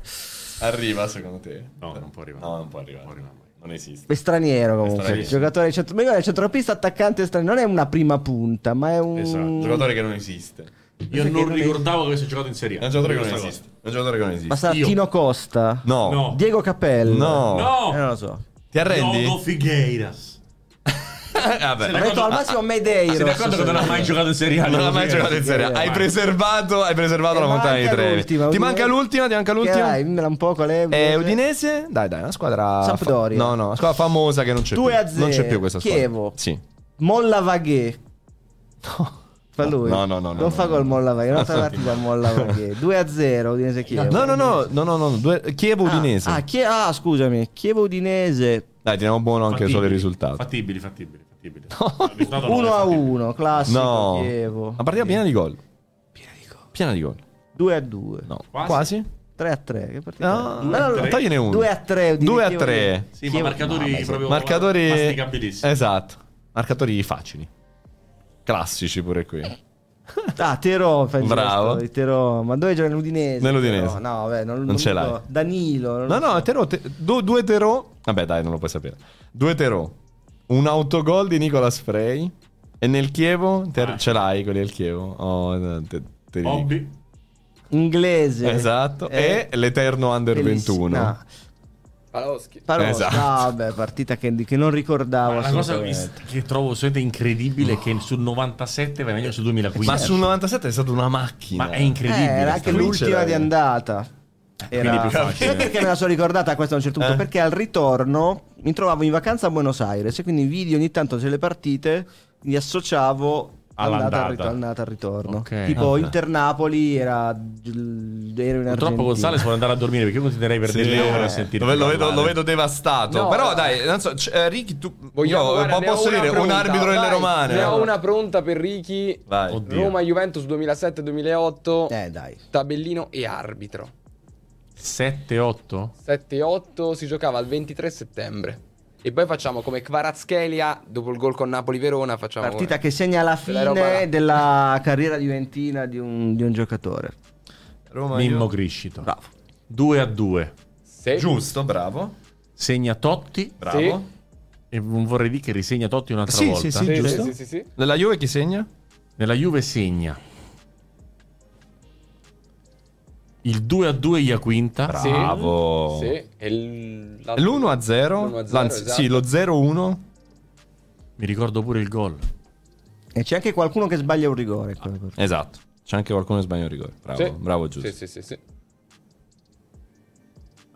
Perché Il, gol, il gol sotto la Sud segna la Juve con la maglia blu. Bravo, maglia blu. bravo. La ricordo Bella- anche molto la girata di chi del classico giocatore che sapeva tecnico in. David Trezeguet. bravo. Proprio lui e l'arbitro? Emidio Morgante. Bravo! Ma come fai con gli arbitri? Ecco, è sempre fai- Morgante. Eh, ma è, è una tua perversione. È molto Ah, perché- facile perché perché, lui rigore. inverte la rimessa laterale Ah, per come no? controfallo di Sisigno e viene battuta da Chiellini che fa un cross, Ah, Iaquinta vero. segna e finisce 2 a 2. Quindi era stato tra virgolette protagonista, quindi era stato più facile di ricordare dell'altra volta del derby del 3 a 2 di Berami. Vero, e però- non fu protagonista. Però bra- Ci fu rigore sbagliato? Da, Da? Sì. Eh, alto, da Classico. Totti. no, No, no, io ho sbagliato alla Juve. l'altro. Ah, da Del Piero? Sì. E, e giustamente Giuse ricordava che quella partita è, famosa, Sbagliato però, sul è 2 a 1. famigerata. La Roma, sì. Sì, per, per un evento tristissimo. Andrade, infortunio Andrade. gravissimo, il tendine roturo. Gravissimo infortunio gara Andrade che è l'ultima gara in carriera di Sì. Andrade. E anche di Griscito che viene Eh, da scherzato da Totti da centrale. Eh, esatto, che- ed esce al 45esimo per le grottaglie. Che bella chiamata che mi hai fatto. Bella Bravo, chiamata quella. Io impazzi- posso dire, allora, io ovviamente su Giuse ormai non c'è un più nulla da dire perché è incredibile. Però la tua conoscenza degli arbitri, secondo me, è una, è una branca anche Ma questa della- poi, di- delle perversioni che avevi. Come si fa? Anzi, gli arbitri per me è impossibile. L'arbitro proprio. Sì, vabbè, buonanotte. Sì, vabbè, buonanotte. Ragazzi, vabbè. devo, devo tenermi in forma perché questo, questo demone Dai, di facciamo l'ultima, l'ultimissima, dai. L'ultima. l'ultimissima. E faccio un- un'ultima romana? Siete Vai. tutti in gioco? Vai. Un'ultima Vai. romana. Un'ultima romana. Qual è l'ultima romana? Vi faccio Roma, Inter. Eh, vabbè. Non va bene. Sta facile. Ah, vabbè. Roma, Inter della stagione 11-12. Sì. Roma, 11-12, Inter, quindi è stagione il 11. 4 a 0. Bravissimo. Ha segnato. Vabbè, come no? Forse Juan l'1 a 0? Sì, giusto. Mhm. Ha segnato Borini. Bravo. Ha segnato Bojan Kirkic. Esatto. Gol di mezzo? Cioè, proprio mi ricordo i gol, il terzo non me lo ricordo. Mm, mm, mm. Tu ce l'hai? Cioè di sì. Dillo, dillo. La mela? No. No. No. Quindi sono 3 a 0 per me. 3 a 0, il terzo Il terzo lo che fa... non fa, tra un po' vi do un indizio. Dai. Ma è un giocatore che poi è sparito? No. Non, non- ti darò un indizio e ti farà capire. Non è Osvaldo. Hai detto Juan, poi hai detto Borini. Borini, Bojan Bojan. Piripic. Ci manca il quarto. È un quarto L'hai già detto. Ah, Borini. Borini. Borini, Borini Ah, sì, sì. Eh, mi Mi ricordo stupite il gol, quello che rientra e tira di destra, non mi Esatto. ricordo l'altro. Mi stupite, L'arbitro? mi stupite con l'arbitro? Io ce l'ho, se vuoi. 11-12? Sì, vediamo se mi fa impazzire con l'arbitro. Arbitro che io non conosco assolutamente. No, come? Mai sentito. Ma davvero? Mai sentito. No, dai. Ma io li rimuovo gli arbitri, questo. quindi... Sezione? Eh, Troppo Eh, facile? Non c'è scritto. eh, fammi vedere, aspetta. No, io non lo conosco. Cioè, poi magari No, lo vedo. Ma, ma come non lo conosci? Ma Non è, non è stato un grande arbitro, Gonzalves? eh, Che Inter tanto la fanno grandi arbitri. Ma, cioè, comunque è noto. Ah, vabbè, me. sì, sì, certo. Sì, sì, Noto, come no, come no. Eh, secondo me lo conosci anche. Perché c'è Sezione certo. AIA di, di- Se vuoi te la dico, di, di Chiavari. Sì. No, secondo me lo conosci. Sì, sì, ma è noto. sì, no, certo. Sì, Non no, è vabbè, un- sono io che non è collego un le facce ai grandissimo nomi. arbitro, ma è un arbitro di, Di Chiavari? Mm, di Chiavari. Se vuoi sapere è alto 188 No, no, no. centimetri, è nato il Fatto 21 anche, maggio. credo, della... Te- no, quello era... No, confondo con Bergonzi, in realtà. no. De Marco. Bravo. Proprio De Marco. Bravo. Vabbè, mica era st'arbitro, no? No, però, madonna. Cioè, ha fatto, ha fatto tante, tante, tante Sì, tante sì, no, no, è vero. Poi io guarda, io non, collego mai i nomi alle facce. bravissimo, Ecco, questo possiamo Vabbè, dire. esatto. Era- Vabbè, potrebbe ragazzi. essere un Kiffi, non nella versione murignana, un Mm. Kiffi di oggi. Cioè, Nabia faceva grandi partite, non Ogni essendo tanto. proprio esattamente Tagliavento, Rocchi o Rizzoli. Ah, io lo ricordo come opinionista, forse può essere Ah, stato forse il lui, eh. moviolista. Sì, sì, a me Eh, Eh, un- credevo ci avessi lavorato addirittura. Va bene, ragazzi, io farei andare a dormire Andrea Gonzalez perché lo vedo che tra un po' Eh, sì. sbatte sui pulsanti e comincerà a dare No, inquadrature però random. possiamo dire una cosa seria. Certo, vai. Sono rimasti in tantissimi fino all'una. Secondo me è il più grande attestato di stima. Eh, spettacolo del la telecamera. Eccola qua. È merito suo. Di pasto. Scusate, eh. No, merito di No, tutti, dai, dai. assolutamente Chiaramente nel finale, nel, nel finale ci ha trainato, però pazzesco. Le designazioni Oliva- di Trevisani Olivares- ci fanno volare. È Olivares, meglio Olivares, Olivares, o o Oh, oh, De Patre. Pedone. Olivares, Ah, no, per- per me secondo me Pedone. Olivares batte anche Per me Pedone, perché io Camarà. Olivares, Legle e De Patre li collego a delle facce sui- sulle figurine Pedone Panini. no. Pedone per me non esiste. No. Non, non è, non è una persona Eh, che ho, non conosco. sono, sono di Bari, Codogno. Pedone, Cioè, eh. Pedone è stato un gran buon mediano. Buon ma- mediano. Sì, sì, eh. sì, sì, sì, Vabbè, insomma, invitiamo- inviteremo Olivares un giorno. De così molto meno per De Patre ha fatto De al Cagliari me lo ricordo, De Padre è una chiamata incredibile battuta solo da Olivares e da Billy Callancu. No, no, Bi- Bilica per me è inarrivabile, però un giorno Peccato facciamo le altre partite Figueiras. della... Figueira, Peccato eh. Figueira, Rimpianto Figueiras. la chiameremo così. Però eh, eh, io, io e Ricky abbiamo promesso che saremmo andati via, Sì. però l'hai fatto per Esatto. noi. La- la- mh, c'era un Sì. Solenghi È bella Figueira. Bella Eh, Figueira. che chiamata, non lo prendo in castagna mai. Che Vai chiamata, via! Basta. Demone! Andatevene tutti. Ricky, grazie mille. Grazie, ragazzi. Pastor, grazie mille. Buonanotte. Grazie mille anche a. Grazie, Noi ci vediamo lunedì prossimo. E niente, buon derby a tutti. Buona Buon partita derby, a tutto. ragazzi. Eh, ci siamo. ormai. Siamo in mezzo dai due derby. Siamo in mezzo ai due derby. Mamma mia, pazzesco. Incrociamo i flussi come Ghostbuster. Ciao a tutti.